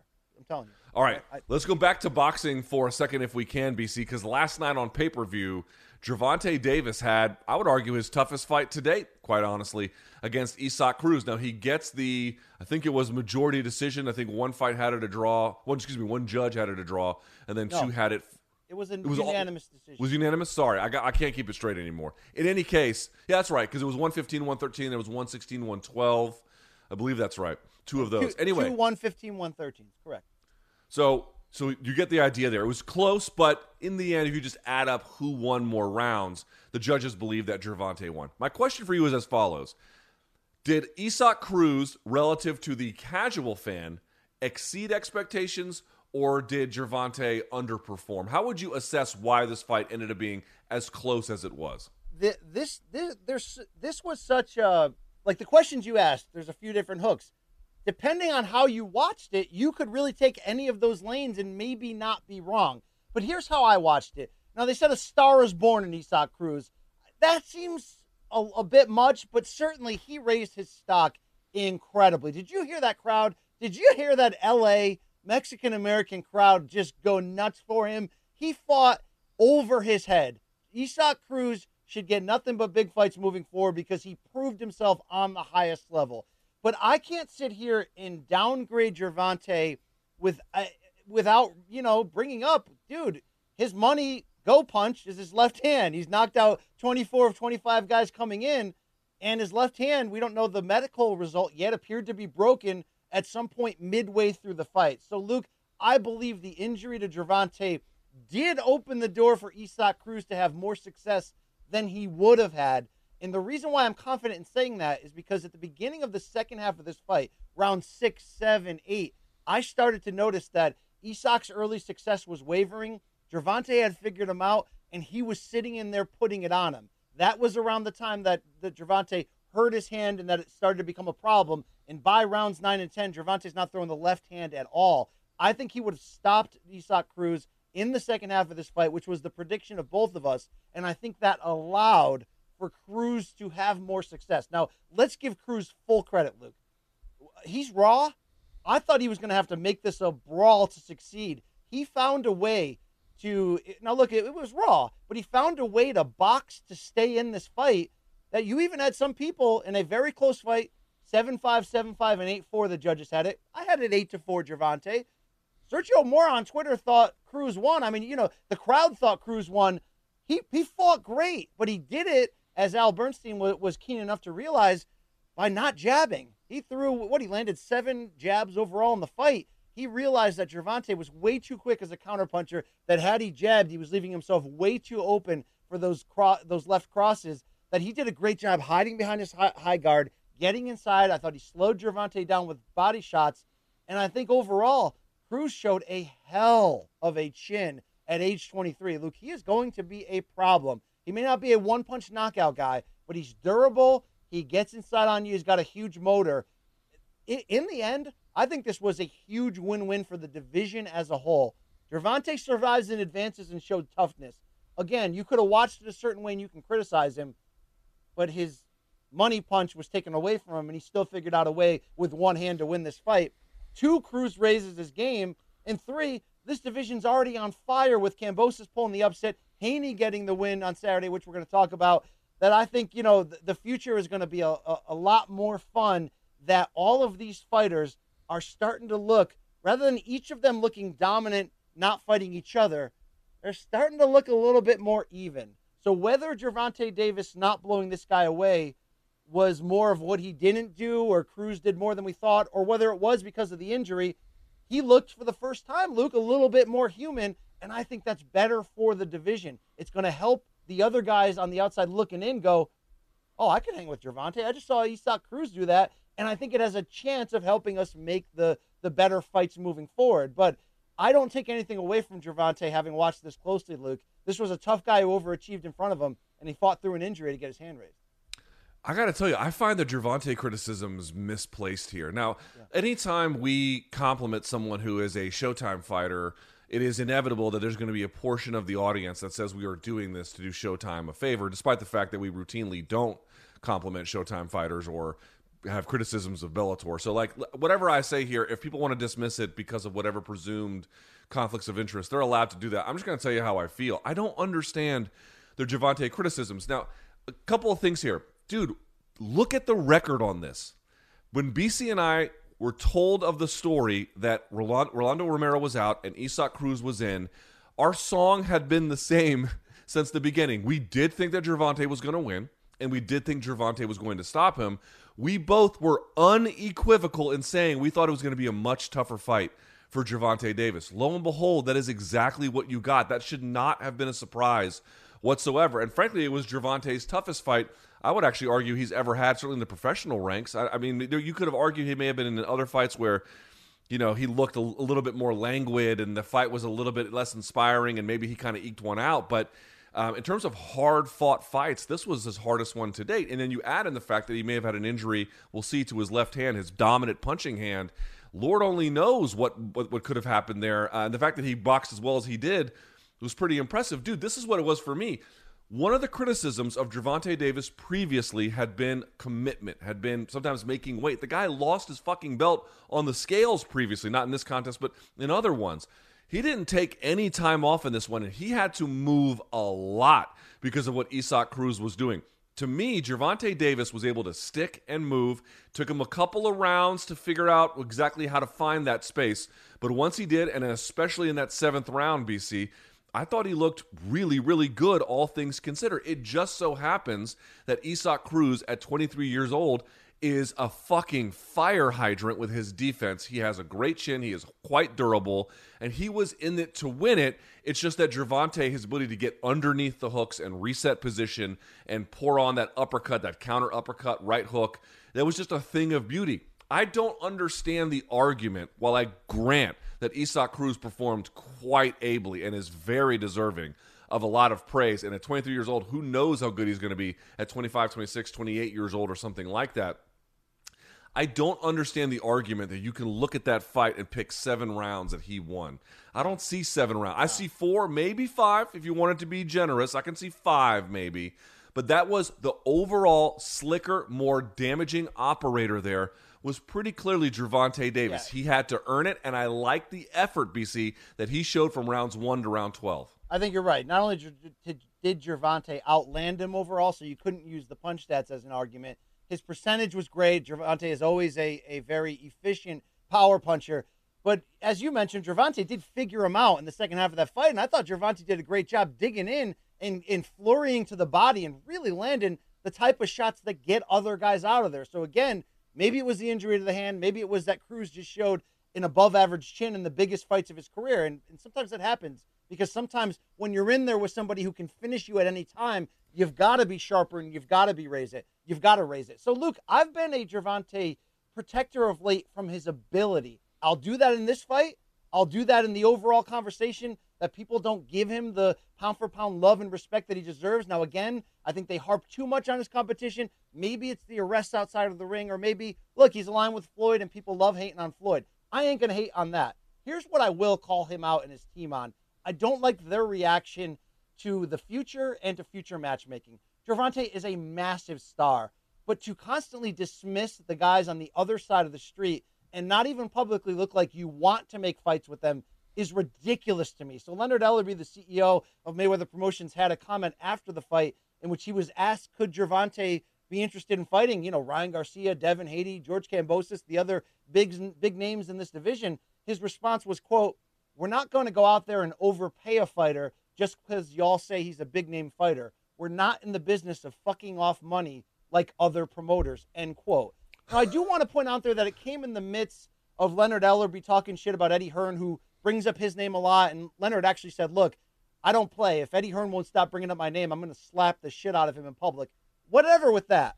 My point is this George Kambosos just be just flipped the division upside down and got three of the four major titles, including the super champion in the WBC. So you can almost argue that he has all four. Gervonta still has a secondary belt in this division, the WBA regular title. I'm not saying you have to offer Kambosos 25 million to fight you, but to act like this is not something you're interested in when Gervonta, I mean, I, if I'm PBC and Eleanor Ellerby, I'm going above and beyond in that post-fight interview and saying, Kambosos, forget Haney. How about you fight us? We're the money ticket in this division. We're the big dog. If you're Gervonta, mm-hmm. even though Kambosos fought his ass off against Teofimo, that's a compromised Teofimo, right? To a lot of different reasons. You got to believe that you can beat that. I hate this attitude that we're the money player. We're not chasing anybody. We're not paying anybody. Look, we want to see Gervonta against the very best. And unless his future really is at 140 to fight the biggest names at lightweight, you're going to have to open up the door to business and do you know, stuff with people across the street. The good news in boxing, finally, is that in the Tyson Fury Deontay Wilder fights, in the Sean Porter, Terrence Crawford fight of late, we've seen it happen. We've seen guys cross the street at the highest levels. I love Gervonta's response of calling them easy work. That's funny. That's cool. But if your team is not actively trying to get those guys into fights, when Luke, although Haney looked great, we're going to talk about that on Saturday, you could almost favor Gervonta against all these guys. Why wouldn't you welcome it? Why wouldn't you want to prove to everybody that not only are you the best lightweight in the world in an era filled with young superstars, but that you're potentially among the pound for pound best? I think Gervonta's got that goods. I think you should flaunt it. Enough of this money in standing behind the gates and saying, "Oh, they're not. They don't make as much as me. They're not worthy." No, the best fight the best. That's how people became all-time greats. So that part I will criticize Luke because I want to see Gervonta against Garcia, Haney, Lopez, Lomachenko, everybody. I want to see them show at least, even in lip service, that they're wanting and willing to do it. I I think that's right. Because also the other part, dude, is just as a fan, it's like, dude, don't you want me to get excited about Gervonta's next fight? I mean, I realize he just fought. You got to give the guy, any guy in that particular situation, a break. But it's like if you're setting up the future, don't you want us to be excited about it? I'm not saying that they can't find, you know, it has to be Devin Haney or it has to be George Kambosos. It doesn't have to be any of those necessarily but you got to put us in a position to be excited about it. Moreover, I mean, this is the thing. We'll talk about Devin Haney in just a minute, BC, and maybe you agree, maybe you don't. But this is what was so interesting to me about this fight, dude. Uh, Gervonta Davis boxed really well. He's a much harder puncher than Devin Haney. I don't think that's very debatable. And he had a lot of trouble keeping Isaac Cruz off of him. I'm not sure Devin Haney can do that. I'm not saying Devin Haney can't beat Isaac Cruz. That's not the claim that I'm making. But, dude, the way in which Gervonta was able to land on him, even if it was somewhat blocked or partially rolled with or whatever, they're still thudding shots before his hand ever got hurt. That is not the kind of power Devin Haney has. He might be a slickster. He definitely is. He's a very talented boxer. But, dude, like, do you like Isaac Cruz's chances if he had a healthy situation, if he was in camp for a while and he was really prepared for Devin Haney? Do you like his chances to beat Devin Haney? Again, maybe you pick Devin Haney, but I don't think Devin Haney has some of the same tools to beat Isaac Cruz the way Gervonta did. And all I'm saying is George Kambosos is no one's easy fight, but you gotta like Gervonta's chances at this moment in time to claim them. Now you're the pay-per-view star and you have all the belts. Man, you're playing with house fucking money Absolutely. at that point. So I think that's a misstep and and you know it's it's where we're at in this era, unfortunately, but you know, I believe Gervonta's the goods. I want to see him against everybody. Let's do it. I saw Rougarou, our boy Regis Prograis, who fights at 140, sort of tweet out, you know, yeah, Gervonta can say that he wants everybody, but if we see him next spring against Rolly Romero on pay per view, we'll, you know, we'll know what's up. And I think to a degree, Luke, you know, he might be right. I, I you know, Rolly had his minute and it didn't happen. I want to see Gervonta continue to do what he's done of late. Move up and fight Mario Barrios. Take on whoever's the toughest and, uh, and able to make the fight. Well, go out of your way to try to make the fights because then you, there's no doubt. What did Sugar Ray Leonard do when he was the rising young welterweight? He fought unbeaten Thomas Hearns in a unification fight. Look, I know it was different circumstances back then, but that's what the freaking greats do. By the way, that's what young Floyd did too. Took on unbeaten Diego Corrales on pay per view and knocked him down five times and finished him. That's what the greats do. No doubt about it. And again, I think the real lesson is from that fight is that we knew Gervonta Davis was the power puncher in that weight class. I think the skill he showed in boxing needs to be taken seriously. He's a real threat. He Absolutely. didn't take his foot off the gas. He just appears to be finally dialing in in the way that he needs to be. All right. So let's go to number five, BC. Let's stay stay with Devin Haney. Devin Haney looked impressive. I am not going to say otherwise, BC, but I want to pitch the question to you as follows. This kid can box. He can box his ass off. He outclassed Jojo Diaz on Saturday night in the zone. No question about it. But here's sort of the way I want to look at this. We had talked before about, you know, does he maybe have a chin issue? I actually don't think he has a chin issue. I don't think he's got like the world's best chin or like the most durability I've ever seen, but I don't think it's some Achilles heel either. Here is where my question is. While he outclassed Jojo Diaz, no question about it, I wonder at this point, having seen a few Devin Haney fights for whatever that is worth, he doesn't seem to show very often that he has that extra gear to go to to put away guys who might be overmatched. They kind of hang around a little bit, and he keeps the lead on them, but he doesn't put the stamp on them. Did you feel, or do you feel like that's a fair criticism after how well he boxed against Diaz on Saturday? It's tough. A little bit. In theory, yes. But here's the deal. You know, he had a much worse criticism in the past when he fought Yuriorkis Gamboa. And it's like, dude, you, you can dominate that guy and you're sort of content to jab from the outside. So what we saw on Saturday night against Jojo Diaz, to me, was an improvement from that type of performance. But he just may not be that go get it type of guy. Could that could that hurt his marketing moving forward? For sure. Could that hurt him, Luke, in a huge fight when he's down on the scorecards and it's do or die time? You got to rally back and go for it. Yes, but let's give him the chance. We haven't seen him in that spot yet to know if that true dog is in him. I want to say this. I really enjoyed this fight. Jojo mm-hmm. Diaz, Luke, is my favorite type of fighter. He realizes that he can compete with all the elites, and whether he wins or loses, he wants to fight them all. And he wants his legacy and reputation to be that he fought them all and he fought the best of his ability. He made this a fun fight. by figuring out how to get inside on Haney. But you know what? Haney was longer, better. He was using some of that Philly shell Floyd shoulder roll at times. He was jabbing and, and landing big shots.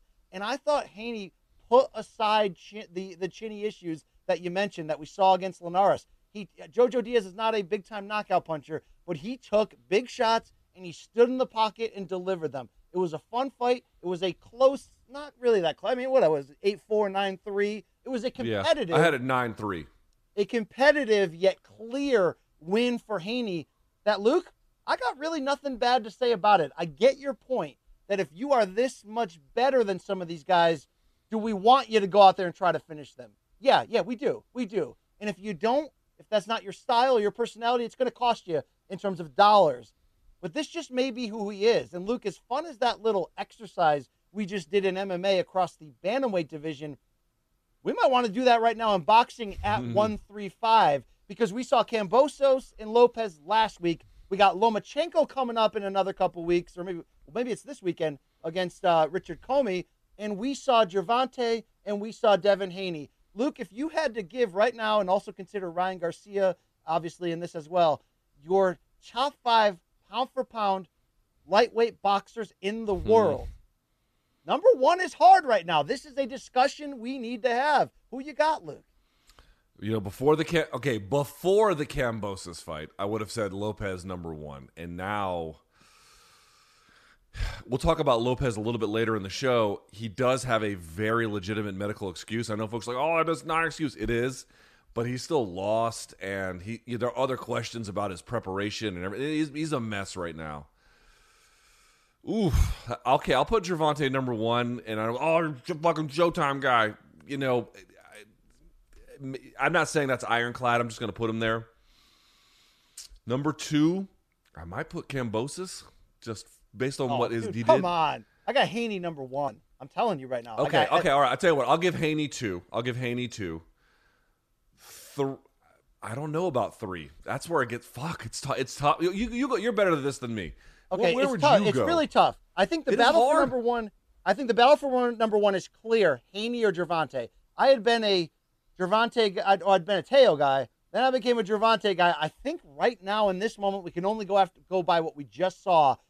I think Haney, because he's longer and bigger, potentially could have a chance at dodging Gervonta's power. Although Gervonta's a hell of a boxer. And once again, Luke, the fact I'm having this debate is why we need to see these fights. But right, Right. now, I Right. got Haney by a slight edge in terms of just not accomplishments, but pound for pound ability. I got Gervonta right there, two A, you know, one B or two A. Number three. People are gonna say I'm hating on Kambosos, bro. I still got Teofimo. Okay. Number four. I got Ryan Garcia. I'm not saying he's not flawed. I'm not saying an elite guy will not flatline him. Luke, that's coming. It's going to happen. But until that happens, Ryan Garcia is going to knock some people the hell out with that speed and that aggressiveness. And I got Ryan Garcia at five, Loma at four, Kambosos at six. Boy, Australia is going to be coming for me, Luke. But but but argue me off of that stance, Luke. I think it's a little bit disrespectful to Kambosos. I mean, I, it, the, again, it's sort of two different rankings in one list, which is one is who do you think is the most talented, and two, whose record of accomplishment deserves them to be ranked ahead of the others. And so those two don't produce the same list, if you ask me.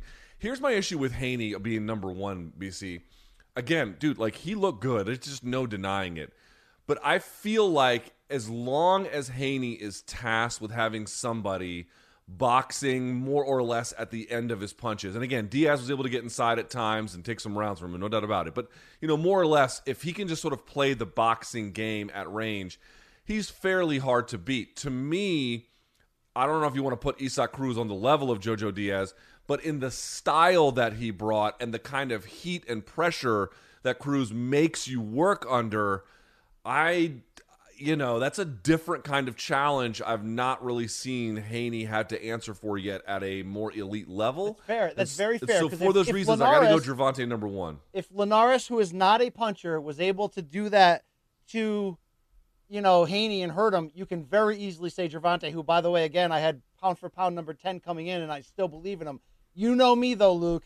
I tend to be more in a great matchup of boxer versus puncher, although Gervonta can also box like hell to favor the boxer. I love Haney's length. Again, this is why we need to see it. I would have Isaac Cruz at number seven. And before Australia comes knocking on my door, guys, you got to prove it. And Kambosos did that night against Teo, but we have a lot of questions that are viable.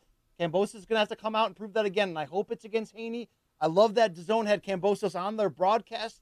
I love that they're wanting to do this in Australia and that Haney's in on it. George is in on it. Lou DiBella and company. Let's do it, okay? Let's find out. But Luke, if we were doing a a Bellator Grand Prix in boxing at lightweight right here, uh, you wouldn't have Kambosos favored. You wouldn't have him that high. That's just what it is. We got to see it from him. I'm glad that Isaac Cruz joins this list. I don't want anybody to forget about Lomachenko because he looked great against Nakatani in that bounce back fight. He was that close to beating Teofimo to begin with, so let's keep some respect on his name. But Luke, how fun is lightweight right now? We just got to get these guys against, you know, against one another.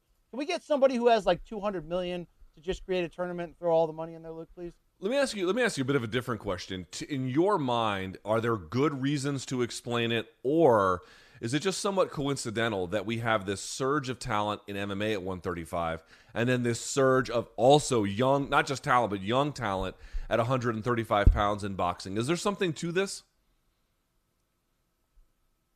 I don't know. I didn't think about that, Luke. What what does that what does that say about people this size, Luke? What is that? What is that? There's a because lot of them why, who can fight their ass off. Why in women's MMA are the best fighters without a question historically around 115? Why is that? I tend to think it's just the sweet spot of the racket, so to speak, right? It's the exact point where you get a lot of people of a certain size that who have the makeup of being good fighters, right? They're they're fast, they're athletic, but they're still strong. They can hit hard, right? So they can do all the things that you would want a fighter to do in the nimble ways that fighters are asked of doing it and but there's just also a lot of them in, in, number. So they have a certain athletic profile that's great and they're just plentiful in number because dude if you're 115 or 135 male female you know pro sports especially on the male side are going to be a lot out of reach. It's going to be obviously some exceptions here or there and you know take that for what it's worth but like there's just such a rich amount of talent. It's just kind of funny at the same time 135 pounds is just putting a stamp on combat sports whether it's 12 ounce gloves or four kind of interesting. Very interesting indeed, Luke. Let's let's make the best, fight the best. Can't wait. Wow, it's fun to be a lightweight boxing fan at the moment. Let's keep the show rolling, all right? Let's keep it going. All right. Well, with that in mind, it is time now for where the donks get to ask us questions. It's time for DMs from donks. Uh, there you go. Hee-haw. Got the graphic rolling there, Sal. By the way, could I look pinker? I mean, I look like a Piggly Wiggly hot dog today. What's up with my white balance? Hey, shout out to Sally running the show today, by the way. Who needs gas? Uh, as a reminder, every Sunday we put up a post on Instagram. Morning Combat is on Instagram, and then you ask us questions, and our producers pick them. We go to them now. All right, BC. Uh, let's see. Let me pull up my notes here. Uh, okay, first one from Philly Dent, Philly underscore Dent. Would you have ever imagined that Jose Aldo and Conor McGregor would be in the positions they are in right now in their respective careers after that 13 second KO back in 2015? Fuck no. No. What about you, BC? I would have guessed they would have fought each other a second time though, Luke. And I and I had wanted that, I guess that lightweight for a while when it looked like Conor was gonna, you know, when Con- once Conor was done with featherweight, dude, I just always assumed Jose would get old and move up and then finally get that last payday against Conor and maybe get stopped because the size difference, but they are on such different paths this exact second right now in terms of uh, what they've accomplished since then, the direction they seem to be going, how much higher Aldo will be ranked historically, even though obviously Conor has achieved certain things that that make him unique. No question about that. You know, marketing wise, pay per view wise, and then being the first simultaneous double champ. But yeah, man, um, you know, it's it's wild their fortunes, how different it's been. Luke, I, I mean, will we? You know how we always you know, like rightfully so, we look at Jon Jones and we say, okay, whoa, what if he, what if he hadn't been that reckless in his personal life? Who could he be right now as a fighter? Would he be, you know, the greatest of all time by a huge wide margin and a two division champion and have never been touched?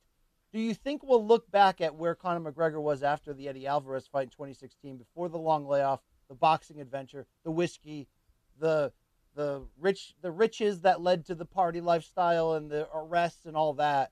And do the same type of what if, Luke? I think it depends how his comeback goes. I think if he gets there will always be that. I think there's when, when you have that many distractions. In the case of McGregor, both good and bad. Right, the bad is the run-ins with the law. The good is that he made an absolute fortune in the whiskey business and in the fight game itself, and broke some boundaries, getting to fight with Mayweather and whatnot. There was always going to be those kinds of counterfactual what ifs. Yeah, maybe not with the same kind of resignation that goes along with Jon Jones's endless rap sheet, but pretty similar. Yeah, pretty similar. But to answer the question, like about Jose Aldo McGregor, again, dude, going back, go back and watch the go back and watch the post fight interviews after he beat Korean Zombie and then the first Edgar fight, and you'll see a guy who was like kind of close fights, very competitive. He was very nonchalant. You just thought after a loss like that he would kind of make a slow exit. In fact you know, Khabib is taking some shit because he was like, oh, Jose Aldo's in the stage of his career, you know, where he's just, you know, he doesn't need to be out there basically just sort of chasing fights for money and blah, blah, blah. He's going to get hurt. It's just not really all that true. Khabib is wrong here. Jose Aldo has a renewed commitment. And I'll just say, man, the fight game, two years in the fight game, three years, four years especially, is a lifetime, man, is a lifetime. There are guys right now who are amateurs – who in four or five years might be UFC champions. That's not an exaggeration. So, um, did I see this coming in 2015 when they had the 13 second KO? Not even a little bit. Not even a little bit. All right. Yeah, yeah. Oh, Luke, real quick, there is some to add to the breaking news of of Fury versus Paul being off, and now Tyron Woodley sliding in for December 18th. Ty- Tommy Fury has put out a statement. Can I read it, Luke? Sure. I'm absolutely heartbroken that I've been forced to withdraw from my fight with Jake Paul due to a bacterial chest infection and broken rib. I really do hope we can get this fight rescheduled in the new year. I want this fight to still happen more than anything. Uh, if those are true medically, Luke, then then obviously those are viable reasons. But don't we have a video of Tyson Fury? And uh, maybe this is how the rib broke. Do we have that, Sally? I think we do. I think I was told we did. We were definitely told we did. Yeah. Shout I out to Staten Island fumbling. Sally running the ones and twos right here. You know, Luke. Fumbling in the back, looking for a clip. See if, you know, maybe she can find it. Yeah, there's the Fury video. There's like there's like a big ball. All right. I'm we're ready. ready. Hit it. We, we're ready. Play it. Live TV right here.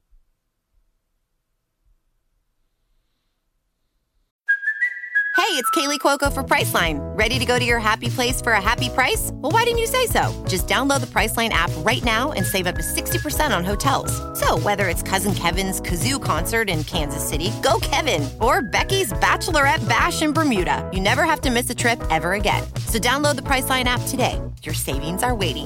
Go to your happy place for a happy price. Go to your happy price, Priceline.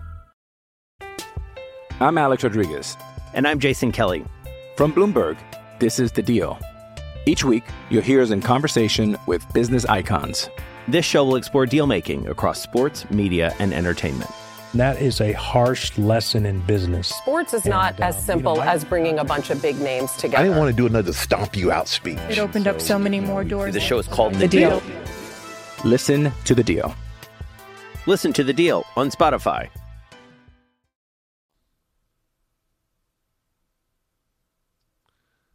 I mean, I mean, I can't tell you that's where it got broke, Luke, but you know. I mean, this is not. I'm not gonna. This is not uncommon training. I'm not saying he didn't go too hard or that this is where it happened or whatever, but like, dudes getting medicine balls to their sternum and their core is as common as it comes. I, From their six foot nine brother. Yeah, I mean, it happens. Okay, it happens. Listen, it's the fight game, bro. The injuries happen. All right. Uh, number two here from KSP underscore King. Hi, Luke and BC. How do you guys feel about Sean O'Malley on the main card of UFC 269 fighting another unranked opponent? While we have two ranked fights on the prelims, two ranked fighters, I think, with one of the fights being Dom Cruz. There might be another one as well. What do you think? Yeah, Luke, there was once a successful uh, cable TV comedian who said, What are we doing here, Luke? And I think right now we're asking ourselves, what's the end game here? Is the end game for Sean O'Malley to run his contract out against, you know, everymen so we can then find out his his value on the market because if not, Luke, what are we doing here? Why are we not matching him against top 10 talent to find out how great he can be? I get his comments about money. We, no one here discounts the whether these guys are paid correctly, but what do you think is really happening behind the scenes, Luke Thomas? Uh, I don't. I don't understand why this question is all that complex. Why did the UFC put a fighter that fans really care about versus two fighters or whatever the case may be that they don't care as much about in a more visible slot? Gee, I can't figure it out. BC, why would they do that? Yeah, but it's like there's a lot of those for Sean lately. After the the step up against Vera, correct? Are you more complaining about the fight or the fight placement given the fight? I'm not complaining ever about a, a, a somebody with star value getting softer matchmaking or high placement with softer matchmaking.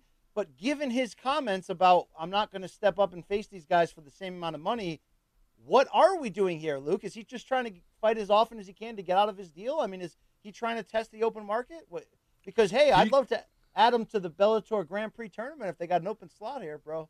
I mean, I think he's his complaint is if you want me to fight tougher guys, pay me more. I don't think that will end up working, but they do have to pay him and offer him fights three times a year. He uh, can take who he wants by by the rules, and they don't want to cut him. Obviously, they want to keep him because he is quite popular. It's why he's opening up the main card. There should be no mystery there. Your question is a good one, which is where does all of this go? And that part I can't tell because eventually you would imagine he's going to have to fight tougher guys and probably for not much more money. So, like, something here is going to have to give. We're just in a stage now where his placement should be obvious about why he's on the card, but these kinds of fights where pa- Paiva is a you know UFC level fighter, I give the, him that credit in that respect. But to your point, a ranked opponent like a big name or a name that folks care about, he's going to have to eventually get there. I just don't know when and under what circumstances. That's the hard part to figure out. Luke, well, let me present to you a, a, a potential life situation and scenario that I hope doesn't happen. It's hypothetical at best.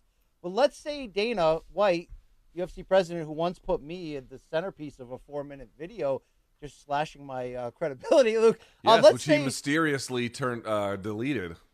Yeah, let's say he just started watching Morning Combat and he was like, man, these guys sometimes, you know, take shots at me. Although I think we're just, you know, having fun and or telling the real truth about fighter pay. And let's say he said, you know what, you know what, man, fuck these two guys, these old white dads, fuck those guys, right? You know what I'm gonna do? I'm gonna pull their credentials and I'm gonna get them fired from their jobs. I'm not saying he wants to do that; it's gonna happen. But let's say it happened, and then you and me, Luke, got on the phone with each other. Like, you get fired too? Yeah, I got fired. Too. Oh my god, how did we get here? What do we do? How do we pay the bills? And you said, you know what, BC? I'm gonna get this motherfucker back. You and I, we're gonna start a fighters union. We're gonna be the CEOs. Who do we assemble? Not Bjorn Rebney. Who do we assemble as our dream team to make this happen and to be able to pay our mortgages? Do we get John S. Nash as CFO, Luke? I think we go and find somewhere to drink bleach quietly with Kool Aid and then just do a ritual suicide. That would be a smarter thing than trying to start an MMA union with people who have uh, Stockholm syndrome and seemingly no interest, despite its overwhelming value in working together. So uh, that would be what I would do. I would just sort of commit, you know, seppuku and call it a day. all right, all right. Guess it's me and John Nash. Let's do it, bro. Let's do it. Okay. All right, from a, a, lot of underscores here. I don't know why people do that. It's stupid, but they do it. Um, from Jimmy underscore Reed. How do you both see Cody performing at flyweight? He's taking on Kai Kara France at UFC 269. One of his test cut photos looked scarily sucked in. I worry it'll go very similar to TJ's attempt. What do you think? Uh, I don't wish this upon him. I, in fact, I've always loved watching Cody Garbrandt fight. I think it's going to go very poorly, Luke. I think he's going to end up back at bantamweight, and I still think he can win big fights. But I think the the toothpaste is out of the tube, Luke. I don't think we'll ever see him that same performance we saw against Dominick Cruz. That fantastic performance. You know, he's still got the power. He's still young enough, but Luke, he's taken big damage. He's had some hiccups. This seems like a horrifically bad idea to do to your body. I can't see him having huge punch resistance at this weight class. I'd love to be proven wrong. Jose Aldo just proved us wrong, but Luke, I see this ending bad. Yeah, my view is this: like, why would he go down? Well, partly because things at bantamweight had kind of stalled out for him in a bad way, but more than that, I do imagine his power might carry down to 125, even though he's sort of like you know reducing size. Uh, and I still think his speed might be good enough for the weight class. We will see. I don't know those things, but I could imagine They that got would be the case. They got pocket rockets down there. They got some quick MFers. Yeah, fair enough. I don't. I'm not saying he'd be the quickest, but I, I think his speed would be fine, more or less, at 125. But to your point, which I think is the real central one, you know, he didn't have great punch resistance at 135. You're going to drain yourself even more to get down to 125. Whatever gifts you inherit by going down that weight class, they might just be canceled out by virtue of the fact that you got lightning quick punchers on the other side of 125, and you're depleting yourself pretty badly. I, you know, maybe he maybe he beats Kai Kara France. I don't know, but like do I really believe at 125 he can make a title run? Stranger things have happened, but I'm skeptical. You know what I'd like to do off topic when we open up our new set in Jersey City, which I think is close Mm. to being ready? Aren't we going to Mhm. christen it for the new year? We're going to break a champagne bottle against the boat. I think we should do a blind taste test and have proper 12 Arby's vodka and uh, Tiger Thick whiskey, and then just, you know, blindly tell the world who's the best, Luke. Okay. I don't know what the fuck that has to do with this question, but okay. Uh, all right, from at Saint Jean, Saint Jean, Kevin. It's not exactly my style, but Gervonta's Baltimore in all caps back tattoo looks pretty badass. What'd you think of the old back tattoo that said Baltimore on there? That's a lot of Yeah. Baltimore. And that said badass on that lower third, not pretty bad. Uh, I thought it was pretty bad. Look, Luke, again, I have to agree with Kevin St. Jean here. Overall, Gervonta's tats are not my style, but Luke, um, what he's done with the beard, the beard tat, and the whole like, and now the the the lettering and the shading on that Baltimore, it's, pre- it's pretty cool, Luke. He's got a pretty cool presentation, all things considered, right now. I can't Yeah, speak it's a- to the technical brilliance of the styling because you fancy yourself a, you know, uh, oh, yeah, you got it. The tattoo itself is very good. It's two tone negative space, so the Baltimore is just his own skin color. But if you notice, the top and the bottom had like two different shades of uh, shading on it, two different gradients of shading on it. And so it actually is really well done. I don't know why you would want to rep Baltimore that hard on your back. Um, you know, it's a fun town if you're There's the in- guy with the DC tat on his damn forearm, Luke. I don't look at DC as like heaven, just so you know from the outside looking Yeah, in. but bro, you know right? you you know absolutely nothing about DC. You're hopelessly ignorant to the point of stupid about it. I know a lot about Baltimore. Been there a lot. Been there. Was there just a couple of weeks ago. I've been there Hey, for a I long time. The Wire. All right. All yeah, exactly, exactly. Yeah. It's a good. But see, here's a problem with Gervonta's tattoos, and here's one thing you realize as you get older. You're not. You can do it. People do it all the time, but you're not really supposed to mix and match all different kinds of styles all over your body. Like if you get Japanese traditional, you kind of got to carry that out. If you get black and gray, you kind of got to carry it out. That's if you get new school, thinking, Luke. You can reinvent. Nah, you can, game, it looks bro. it looks dude like Tiger like like for example, look at Conor McGregor. He's got this amazing sort of sort of traditional piece on his chest, and then he's got like you know portrait realism on his stomach. It kind of clashes in weird ways. But I guess I'll say this: if you look at Gervonta's newer tattoos, the Baltimore one, and some other ones he's got on his arm and his legs, they're fucking good. They're really really good. But he's got some old ones that are pretty bad. So you know, it's a nice mix, like Baltimore. If you, by the way, shouts to all the Purple Camo Nation out there with uh, Old Bay under their fingernails. All right, from Telvin, Telvin Kapapa. Yeah, I don't know how Telvin Kapapa from Hawaii. The guy sends in DMs every week. You act like you never heard of him.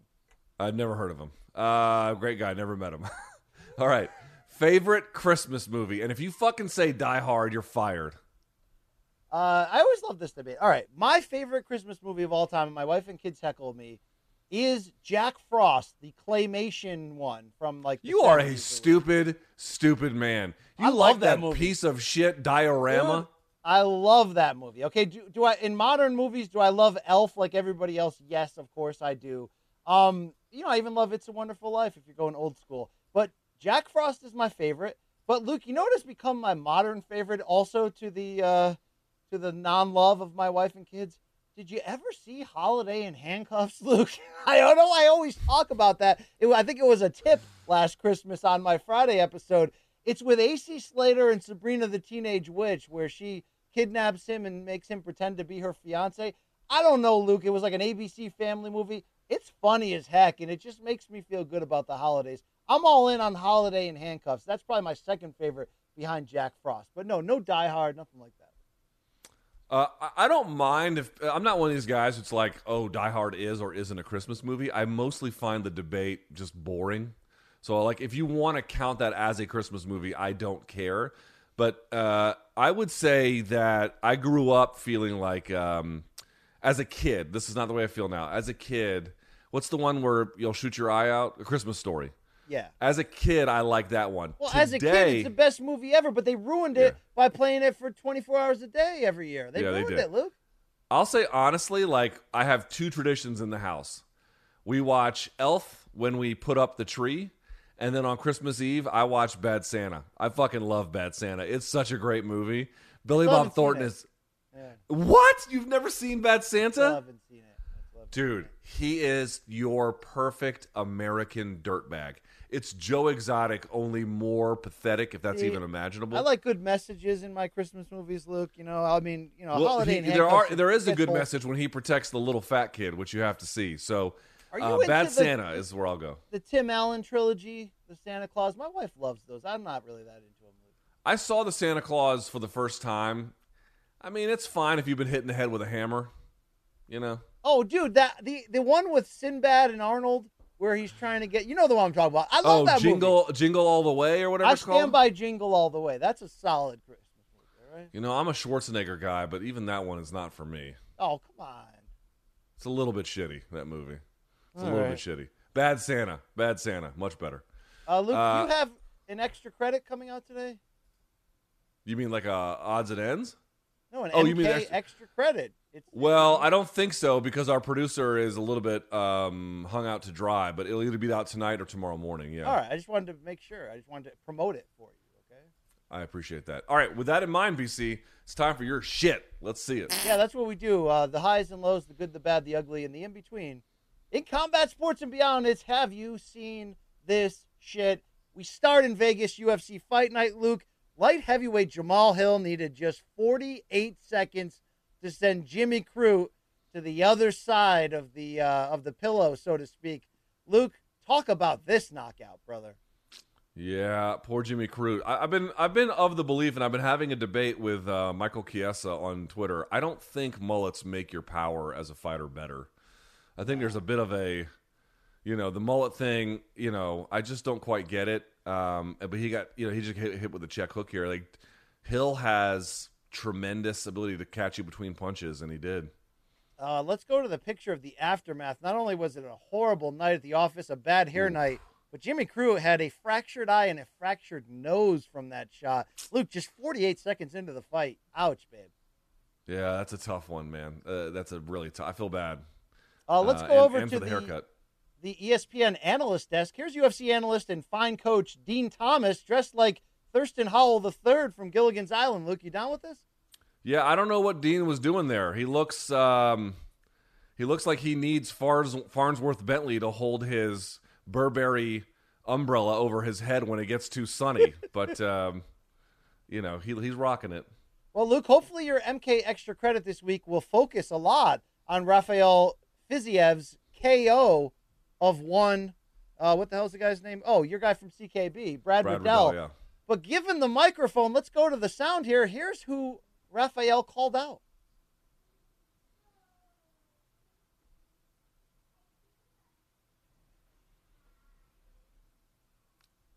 have one legend. I don't here. hear anything. Maybe he won't fight with me. What's his name? yeah, yeah, yeah. His name Vince Vaughn. And I Vaughn. still don't hear anything. Vince Vaughn, you want to fight Vince Vaughn? Yeah, I love him. Well, this worked out well. My man, what a call out. Ladies and gentlemen, give it up for Rafael Fiziev. And if we can, there's Vince Vaughn. He's Who- down. Yeah. Vince is ready for it. Have one legend here. Maybe he won't fight with me. Vegas, baby. Luke, uh, Rafael's pretty funny. He has called out Hasbulla before after a fight. This time, he calls out the quote legend Vince Vaughn. Your thoughts? Um, I guess that's funny. All right, you can hear more of Luke's fine analysis on this fight probably on MK Extra Credit coming to youtube.com slash yeah. All right, let's keep it going. DAZN Boxing from Las Vegas. Luke, remember junior welterweight Montana Love He from won. Cleveland? He was repping this dog all week. Look at him stretching before the fight. The dog between the legs, the lady on the shoulders. I mean, it's probably pretty good to be Montana Love right now, right? Bro, that dog is chilling. Dude, he Shouts was at the, the dog, the French bulldog. the press conference. The dog came into the ring like this guy was Dynamite Kid and the British Bulldog. This was great. All right. That's that's a up getting- well taken care of dog. I'm happy to see. Yeah, it. he ended up getting a stoppage win. By the way, Montana Love looked great. Let's keep it going from that same card. Here's junior lightweight Ronaldo Solis getting sent to hell by Marc Castro's right hand. Good lord on this one. Luke. Oh, Woo. that was clean as a whistle. That right hand. He ate Wow. every part of that. Yeah, they they called it there. Wave that shit off. That was in Las Vegas. DAZN was also in France. I'm sorry, Spain. They were in Spain in Bilbao, and famous rat-tailed junior middleweight Luke Kerman Lejarraga. Look at what he did to Jack Flatley here. Oh, Oh, and the guy had the rat tail too, man. Those were big when we were kids. Remember that? oh yeah. Lucas Matthysse had a great rat tail, but Ker- Kerman's been rocking that one for years. Rafe Bartholomew's favorite fighter. Shout out to Rafe on that one. Also on this undercard, Luke Campbell Hatton, the son of Hall of Famer Ricky Hatton, finally gets his first stoppage win in his fifth pro fight. About damn time. Show me some pop, little man, right? Uh, you, you listen, it take some time to get uh, the game under you. Uh, it looked pretty good in this one. All right, there you go. Campbell Hatton, well named fighter. Let's keep it going. T shirts of the week time, Luke. Here's number one. Can we go full screen? Luke, you want to read that? Last night is a blur. I remember sucking titties and then shitting myself. Oh yeah, Luke. That I, you know, in a different life, I could see you wearing that shirt and showing up at a pizza place there, Luke. Uh, that's pretty good. But here's uh, the best T-shirt of the week.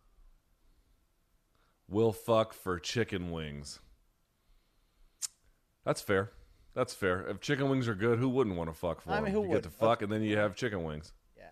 All right, it's rugby time. Here's Sia Colis.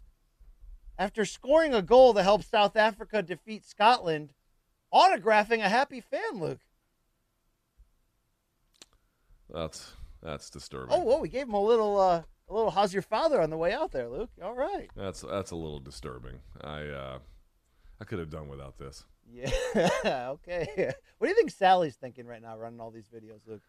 You know, she probably put in her two weeks five minutes ago, and who could who could blame her? I think I'm gonna have to start that union after all. All right, let's go to the college soccer pitch. Luke, uh, big goal here by UCLA against Duke. If we could check this out, uh, but a little bit of excessive celebration in the Duke defender taking him Oh. out. Yes. Yeah, yeah. that, Hoe Tell 'em ass bitch. Not on our Fuck your pitch. mama. Bitch. Yeah, yeah. Love this. Yeah, yeah, yeah. Oh, here, and here come the soccer dorks pushing and shoving. Listen, either, either you're going to swing on him or you're not going to swing Yeah, on him. don't act tough in this in this life. All right. I Let me see this one more time. Let me see him get bodied one more time. I thought we had the goal, but I guess. Bop. Yeah, there we go. That's great. That is great. Hey, Luke, uh, NBA fashion is getting out of control. Can you check your Washington Wizards friend Kyle Kuzma here? What the hell's going on? Bro, this is what my daughter looks like when she wears my clothes.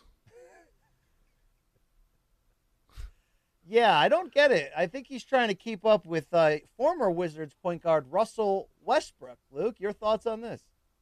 Look like Daphne of uh, of the Scooby Gang, Luke. I know it's like it's like he he left a Halloween party and stripped off just half the costume. Yeah. All right. Well, hey, he's got style. That's what all the girls say. Let's go over to Grandpa. Luke, normally we do elder abuse, but check out this move. Can we zoom in from this old man on a swing? Oh God, is he gonna fucking die? Oh shit, old man. Oh, look at that walk off right at- there. It's like, okay, well, if you're this way, then why do I have to hold your hand so you can go to the bathroom? I mean, let's just you know figure this out. But I gotta say, that's a nice little dismount from old Gramps. Not bad there, Grampy. All right, let's go back to the subway where Luke and I may end up one day if this Omicron gets over with. Check out this guy. You know, Luke, last minute you try to squeeze between the door. That- Is that DC as well? It looks like it. Oh, my God. I don't know about the new cars, but the floor there. Yeah, dude, those things don't give a fuck about you, man. Those, No, those no, doors. they don't. No, they don't. You know, what the best job in the world is, BC? You ever seen those guys in Tokyo who dress up like American gladiators and they have the giant pads. And when it's time, they got to stuff everyone inside the fucking Tokyo subway cars, and they beat the shit out of those patrons. Oh, he's up. That Luke, has he's up. Oh, he's up. That has to be the greatest job on earth. I agree with that. I agree. Let's see if he can stay up, Luke. No. Oh, no, he can't. no, there's he's a, back down. There's a piper down. Yes. All right. All right, Luke. That's the subway. Let's go out to the uh, the Tour de Cite, Luke. Check out this innocent bystander. Wow, that she gets motherfucking punished. Dude, you know what this looks like to me? I mean, why would you walk out, you fucking jackass? Number one, Yeah. like fuck that old lady. Like I don't have any sympathy for her. Number one. Oh wow, elderabuse.com. I mean, why would you? Why would you walk out? Like, why? Why would you do that? You're a fucking moron, and you're and she and, she, and she's looking. Look, look at her. She's looking. Hey, my name is stupid. This is what happens to me. Thank you, Uh, Karen. You won't be. You know what? You know, Jose. You know what it looks like? There's all, every time I take my daughter to the park and I put her on the swing.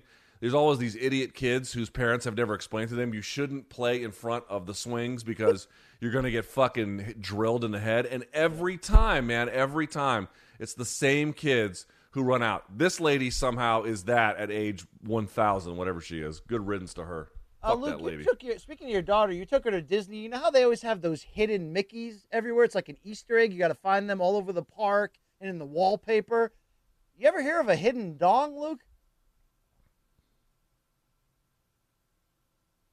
Oh, oh no, oh no, oh no. That is uh, that is that's a fully, Luke. Wow, yeah. Okay, that's Who- good. Who That's did funny. this? Who did this? Yeah, all right. That is that is that is well done. Permanent marker. That is Yeah. well done. All right, let's go over to the golf course, Luke. You can find a hidden Mickey there too. I don't quite get it. Oh Uh, and there's a little bit of jizz on it too. That's fucking gross.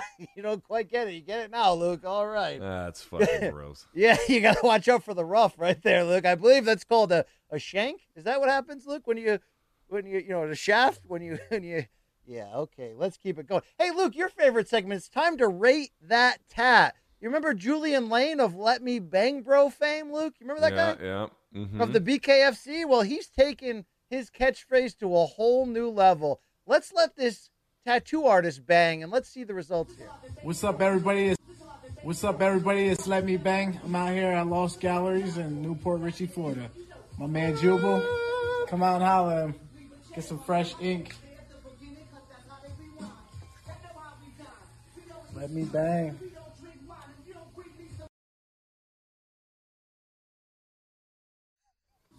What's up, everybody? It's Let Me Bang. I'm out here at Lost Galleries and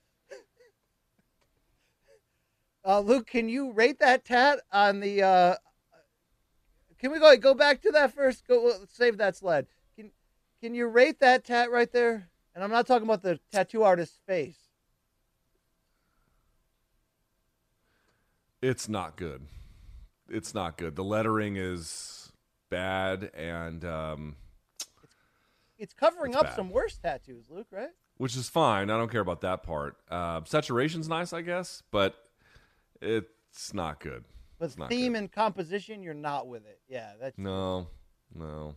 And the All right. execution, frankly. Hey, let's see some good tats. Luke, you may not know this guy, but there's a boxing journalist of sorts, a CompuBox operator named Eris Pina, a guy I, re- I respect a lot. Let's blow this up. Check out his latest work on his left arm. He's got a tattoo artist in Brooklyn. What do you think about this, Luke? That's well done. Again, I'm not sure how much I like the tattoo itself in terms of like the the the artistic theme, but in terms of the technical application, that's extremely good. Yes. He's got some good shit on his right arm as well, if we can advance the slide, Luke. little Miles Davis action, some BIG on the top level. I can't quite see what it is. Oh, is he blowing the smoke? He, Miles Davis blowing into the trumpet. Yeah, these are okay. I like the other one actually a little bit better. The color saturate. This one, this one's again, when you get a lot of heavy, heavy coloring like that, um, it does fade over time, but it doesn't necessarily look all that good. But the other one looked pretty good. The coloring of the other one was Shout excellent. out to Eris Pina on the boxing uh, history podcast there with, with with the beard. Patrick Connor, love those guys. Uh, Luke, one more tattoo to get. Uh, this is uh, yeah, this guy got a wolf on his face. Well, I don't mind if you got a wolf on your face, but you should get a wolf that looks like a toddler didn't draw it. Um, Luke, what does this say about you? If like if you know if you show up in line at the bank and you've got this on your face, what does it say, Luke? What does it say? I'll tell you what he says when he goes to the bank, which is probably put all the money in the bag before I blow your head off. What else is this guy gonna do? Yeah, this guy's lost all cares. There's no doubt about it. Uh, Luke, big time fight announcement. Too bad it's about eight years too late. Uh, washed welterweights Amir Khan and Kell Brook are going to face off. they February are chatty, are they not? Yep, and uh, they they nearly got into it. Luke, this fight would have been one of the best you could make in the sport back in like uh, 2014. Remember? Yeah, Khan is talking. I've been watching this one. Khan is he's getting. I mean, these two are selling it as best they can. You got to give them that. All right, all right. Uh, Luke, the only thing you hate more than a public gender reveal is when there's a proposal involved. So why don't we combine them together? It looks like they're having a boy, Luke. And uh, What what what miscreant are they gonna raise? I mean, I'm gonna guess this is a shotgun marriage. Luke, I mean, uh, uh, the good news is you're having a boy. The bad news is you've in, in, ingested all of those fumes, Luke, from the. Uh, Dude, the only I know it's like my wife is six months pregnant. Hey, can we uh, have her inhale carbon monoxide from the back of this fucked up Toyota truck or whatever it is? Uh, also, you know what? You know what's missing from this is just not nearly enough camouflage and rebel flags on this Yeah, fucking thing. I mean, somewhere where are in we? Middle America, indeed. All right, uh, Luke. We love phone booth fighting, right? These fight promoters took it to a new level. Your thoughts? It's a little literal. oh, is this CamSoda? Dude, CamSoda will do dumb shit like this. I love it. oh love yeah, it. they will. Oh yeah, that's uh, nowhere to run, Luke. Nowhere to hide. Well, you know what? They were bound to do something, so here we are. All right, uh, Luke. Uh, you may have experienced this. Oh wait, you don't step foot into a church. You're out of fear of that you'll melt. But check out this priest's handiwork here during this christening. Oh I my mean, god! what are we doing? I mean, what are we doing? Yeah, that's it. Look at his face too. He's kind of like enjoying it. He's like, "Oh, sorry guys. Yeah, all right. Yeah, okay." Mark. Uh, Luke, I got two more for you. Here's why you should never text and bike. Check out this kid.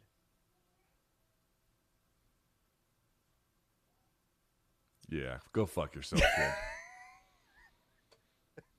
Go fuck fa- yourself. In the face, Luke. In the face. Yeah. Just, just why, why don't you? I mean, go explain this one to mom, you fucking moron. It's like, I'm- can you imagine going home? It's like, let me get this straight. You were on a wide open road. There were no cars there, and you not only hit the parked car, you sent your forehead through it, so you shattered the back windshield. Is that is that a fair assessment of how fucking stupid you are? He had the COVID mask on at least, Luke. That probably prevented any lacerations. I hope he got COVID from this. Fuck this kid. I don't think you can contract that through glass. I'll have to call Dr. Joe Rogan to find out. All right, Luke, one more for you here. We're always trying to see who can one up the the smoke inhalation experience. Here's what they call bong jousting. Let's zoom in on this, Sally. This is this is what I need to be doing with my life, BC. I, I'm dead serious. I want I mean- everyone to do this for me for the rest of my life. I don't want to do anything else other than this. I don't know if you can. I mean, can you stay standing after this, Luke? I hope not. Dude, I need I need this weapon. I need someone to hold it in my face and then just wake me up for my daughter's graduation and wedding. I just Yes. I just want to inhale an I want to inhale enough marijuana smoke that I'm in a coma for the next 17 years. That's really what I'm looking for. Yeah, that's great stuff, Luke. That's like the movie Click with Adam Sandler. Remember that one where he where he fast forwarded through all his life events and missed out so he could focus on work, Luke? Uh, I've not seen that piece oh of shit. Oh my god, movie. I cried so- at the end of that movie. My wife still makes fun of me today. It's a great movie, great flick, you know. All Luke, right, Sam- speaking of Luke speaking Sandler's of uh, got some good ones. Like, don't ever watch The Cobbler. You'll you'll hate yourself. But Sandler's can surprise you once in a while. I actually think that his best movie is not even really his kind of movie. Uh, you ever seen Punch Drunk Love? I've never seen it. I know of it. Yeah. He's amazing in that movie. Like he's legitimately incredible in that movie. Um, mean, it- it- so yeah. that's my favorite. Uh, all right, BC, time for odds and or ends. What do you got for us? Uh, Luke, I'm sure you want to talk about anything else but this, but your boy Conor McGregor, he's been in the gym, Luke, posting sure jacked pics of his new 190 pound frame. I want to get your reaction Is this in preparation for a move up to welterweight, Luke? I guess, dude, he looks like he looks like Rafael Fiziev. uh, Yeah, he does. I mean, does. it's crazy how big he is. Here's the thing about this. It's like, I mean, the, for folks who may not understand this, it's hard to put on muscle, especially if you're an advanced athlete, if you're in a caloric deficit. Now, I don't think he would be in one. He would still be, you know, um, he's not like in a dieting phase. But the point I'm trying to make here is the opposite is true. If you really want to put on a ton of muscle, you kind of have to bulk up all at once and then cut the fat off. So you bulk and then cut, bulk and then cut. It looks to me, BC, like he's bulking up for something else, maybe a, mo- a, a more permanent move to 170. But dude, I got to tell you, like all that extra muscle for him, even when he leans out, he's to look fucking jacked as shit. Good for him. I'm not hating, but I don't know what kind of I don't know what that does for him. To be candid, What if I now he says in terms of his timeline that he can start like, you know, training in terms of like sparring and, and all that in April. Uh, what if I told you his timeline in 2022 was two UFC fights at 170 pounds, Nate Diaz followed by Kamaru Usman? What would you say? let's see how he looks against Nate. Let's see how he looks against Nate. I think that's a big. I, I just don't understand what we're going to get from him. We could get the guy who came back from the ACL tear uh, uh, after the Holloway fight, and you know was out for a short time and looked great, or you know this is just going to hasten the beginning of the end. Like we we've always agreed. I still think McGregor is before he's all done is going to beat some good fighters, at least one more good fighter. I really believe that. But I just kind of got to see what it looks like, man. I really don't even know what to expect anymore. He looked fucking huge there. Yeah, he's jacked as shit. You know, you, what the 400 was a problem for you? That was a great. Remember that from the documentary? That was a great moment. I haven't seen the documentary of him. No, I'm talking about MK documentary number uh, four when we were. I don't know if I've seen that one either. when we were in, when we were in uh, Miami and, and you were talking about Brendan's form, and he's like, "Oh, was the 400 a problem for you?" He's, talk, he's talking Uh, shit, Luke. Again, apparently, that bruised your ego more than it. I, I can even remember. No, I, it, dude, but- I love the documentary so much. In fact, today, Luke, happy birthday goes out to our MK documentarian, less than Jake Rosenbag. I love that guy, Luke. I sure, I, I hope that you love that guy. Happy birthday, Jake the documentarian. We love you in these parts, brother. I used to love him, and then he just decided he would rather work for All Access than us. So fuck that guy. All right. Um, all right. For my odds and ends, this is one. a- Anytime you bring like, dude, somebody could have been stabbed at some point in the middle of a fight, and if they brought it up afterwards, people are going to be like, "Are you just making up bullshit?" Dude, ESPN did some follow up on Teofimo Lopez's condition after the fight. And what he, they found was that he should have never been cleared. I want to explain something here very quickly. In this article, you have multiple board certified physicians not merely agreeing that the condition that he had was serious, but with near unanimity expressing serious alarm over the potential lethality over what he had. This comes to us from Mark Kriegel over at ESPN. Quote, it's from the doctor, talking about Teofimo Lopez. He could have died for sure, said Linda Dahl, an otorhinologist, or uh, ENT, with surgical privileges at three prestigious Manhattan hospitals. How he breathed, I can't even explain to you, she wrote. It's like somebody tied a 300 pound set of weights to his chest, like his neck and chest were in a vice. That's how he fought. Another doctor, Peter Constantino, executive director of the New York Head and Neck Institute. He is lucky, talking about Teofimo Lopez, he's not dead. I mean, really lucky. According to Lopez's medical records, the 24 year old undisputed champion, former undisputed champion, was diagnosed with uh, pneumomediastium, somewhere the fuck that is, I'm mispronouncing, with, quote, extensive air in the retropharyngeal space by emergency room doctors during his post fight visit to Bellevue Hospital. The air was surrounding his chest wall and his heart and his neck, places where air is not supposed to be, said Dahl, who has worked as a ringside physician for the State Athletic Commission.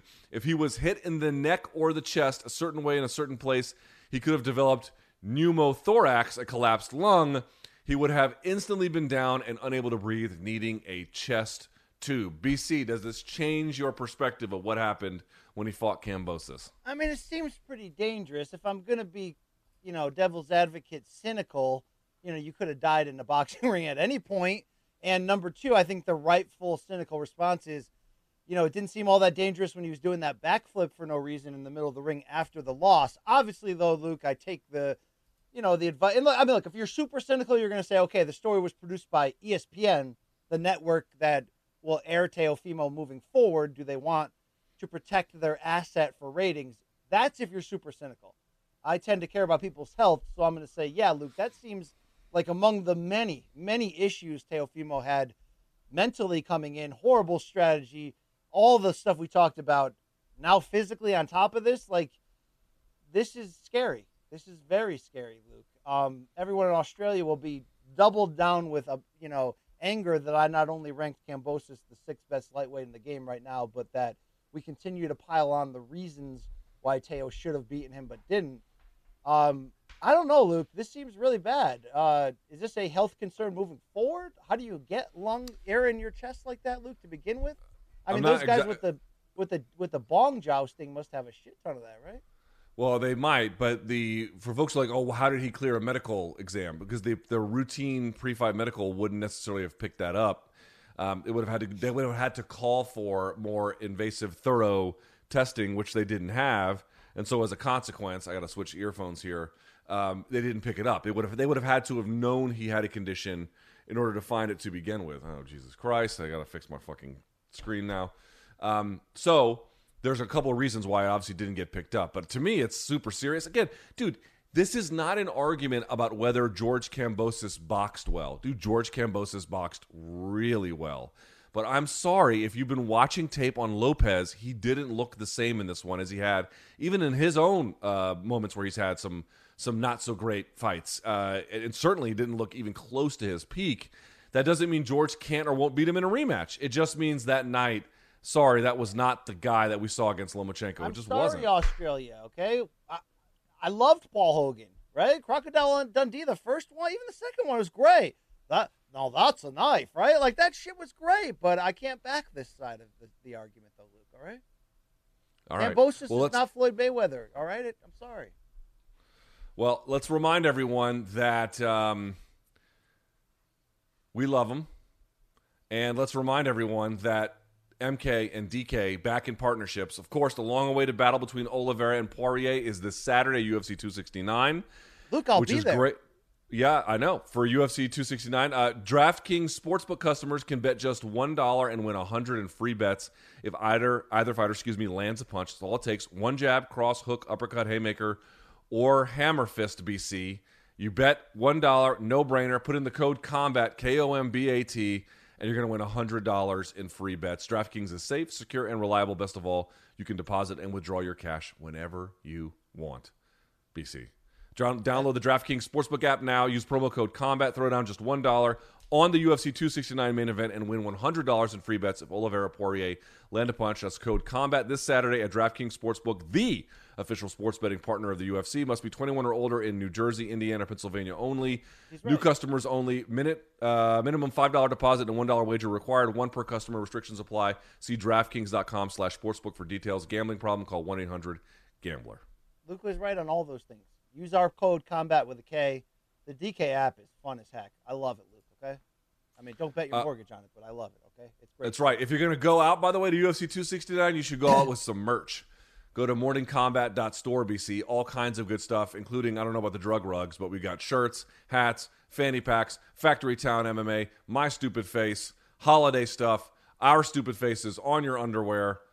There you go. I, I just morningcombat.store. want to remind you of something, Luke. I know your your level of faith and optimism on certain topics is is you know it is what it is, Luke. Okay, you're a grown ass man, and I respect you, Luke. I love you. Okay, but I just wanted to remind you that Friday night is the night when the what are those guys? The fight fighters only magazine. They got the world. Yes, MMA Fighters Awards. Only World MMA Awards. Yes. I know we lost all those other podcast awards we were up for, Luke, but we are up for best MMA programming this Friday against heavy hitters like Ariel and DC, against short but heavy hitters like Joe Rogan and Luke. We we have a chance at least to stand head and shoulders above them. Now us against Joe, at least height wise, we already got that going on. But show wise, that's tough. That's a tough hill to climb. So, uh, I don't know. Well, as you know? I don't believe that good things ever really happen to me, so I'm probably skeptical about our chances, but we will see. We will see. remember, Um, so Luke, yes, remember the Alamo. Things have happened in life. Okay. people who were at the Alamo lost that battle, just so that's clear. But okay, Just remember it. That's all I'm saying. Yeah, I'll remember it. Uh, also, you want to try Showtime, you can. Showtime.com, 30 day free trial. If you like it, you can keep it. If not, pound sand. Uh, morningcombat at gmail.com for your fan subs on Wednesday for Friday's Dead Wrong. And uh, what am I missing, BC? That looks like it's everything, right? No, Luke, you did a great job today. It was a huge weekend. We did a two-hour show. There were no technical errors. Sally was fantastic today. Okay, Gaff and Manich, you know, maybe take a walk. All right. Yeah, a long walk off a short pier. Ba-dum, bum, ba-dum, bum. Hey, go find Jay and hang out together. All right. I know now they're now they're bitter at us. All right, well that is it for Brian Campbell and I. We'll be back on Wednesday. Stay tuned for my extra credit podcast, which will be out either later today or first thing tomorrow. We'll see. And uh, yeah, that's it. That's Brian Campbell. I'm Luke Thomas. Thanks to Malka. Thanks to CBS Sports. Thanks to Showtime. Thanks to all of you. We'll talk to you soon. And until then, may all of your gains be loyal.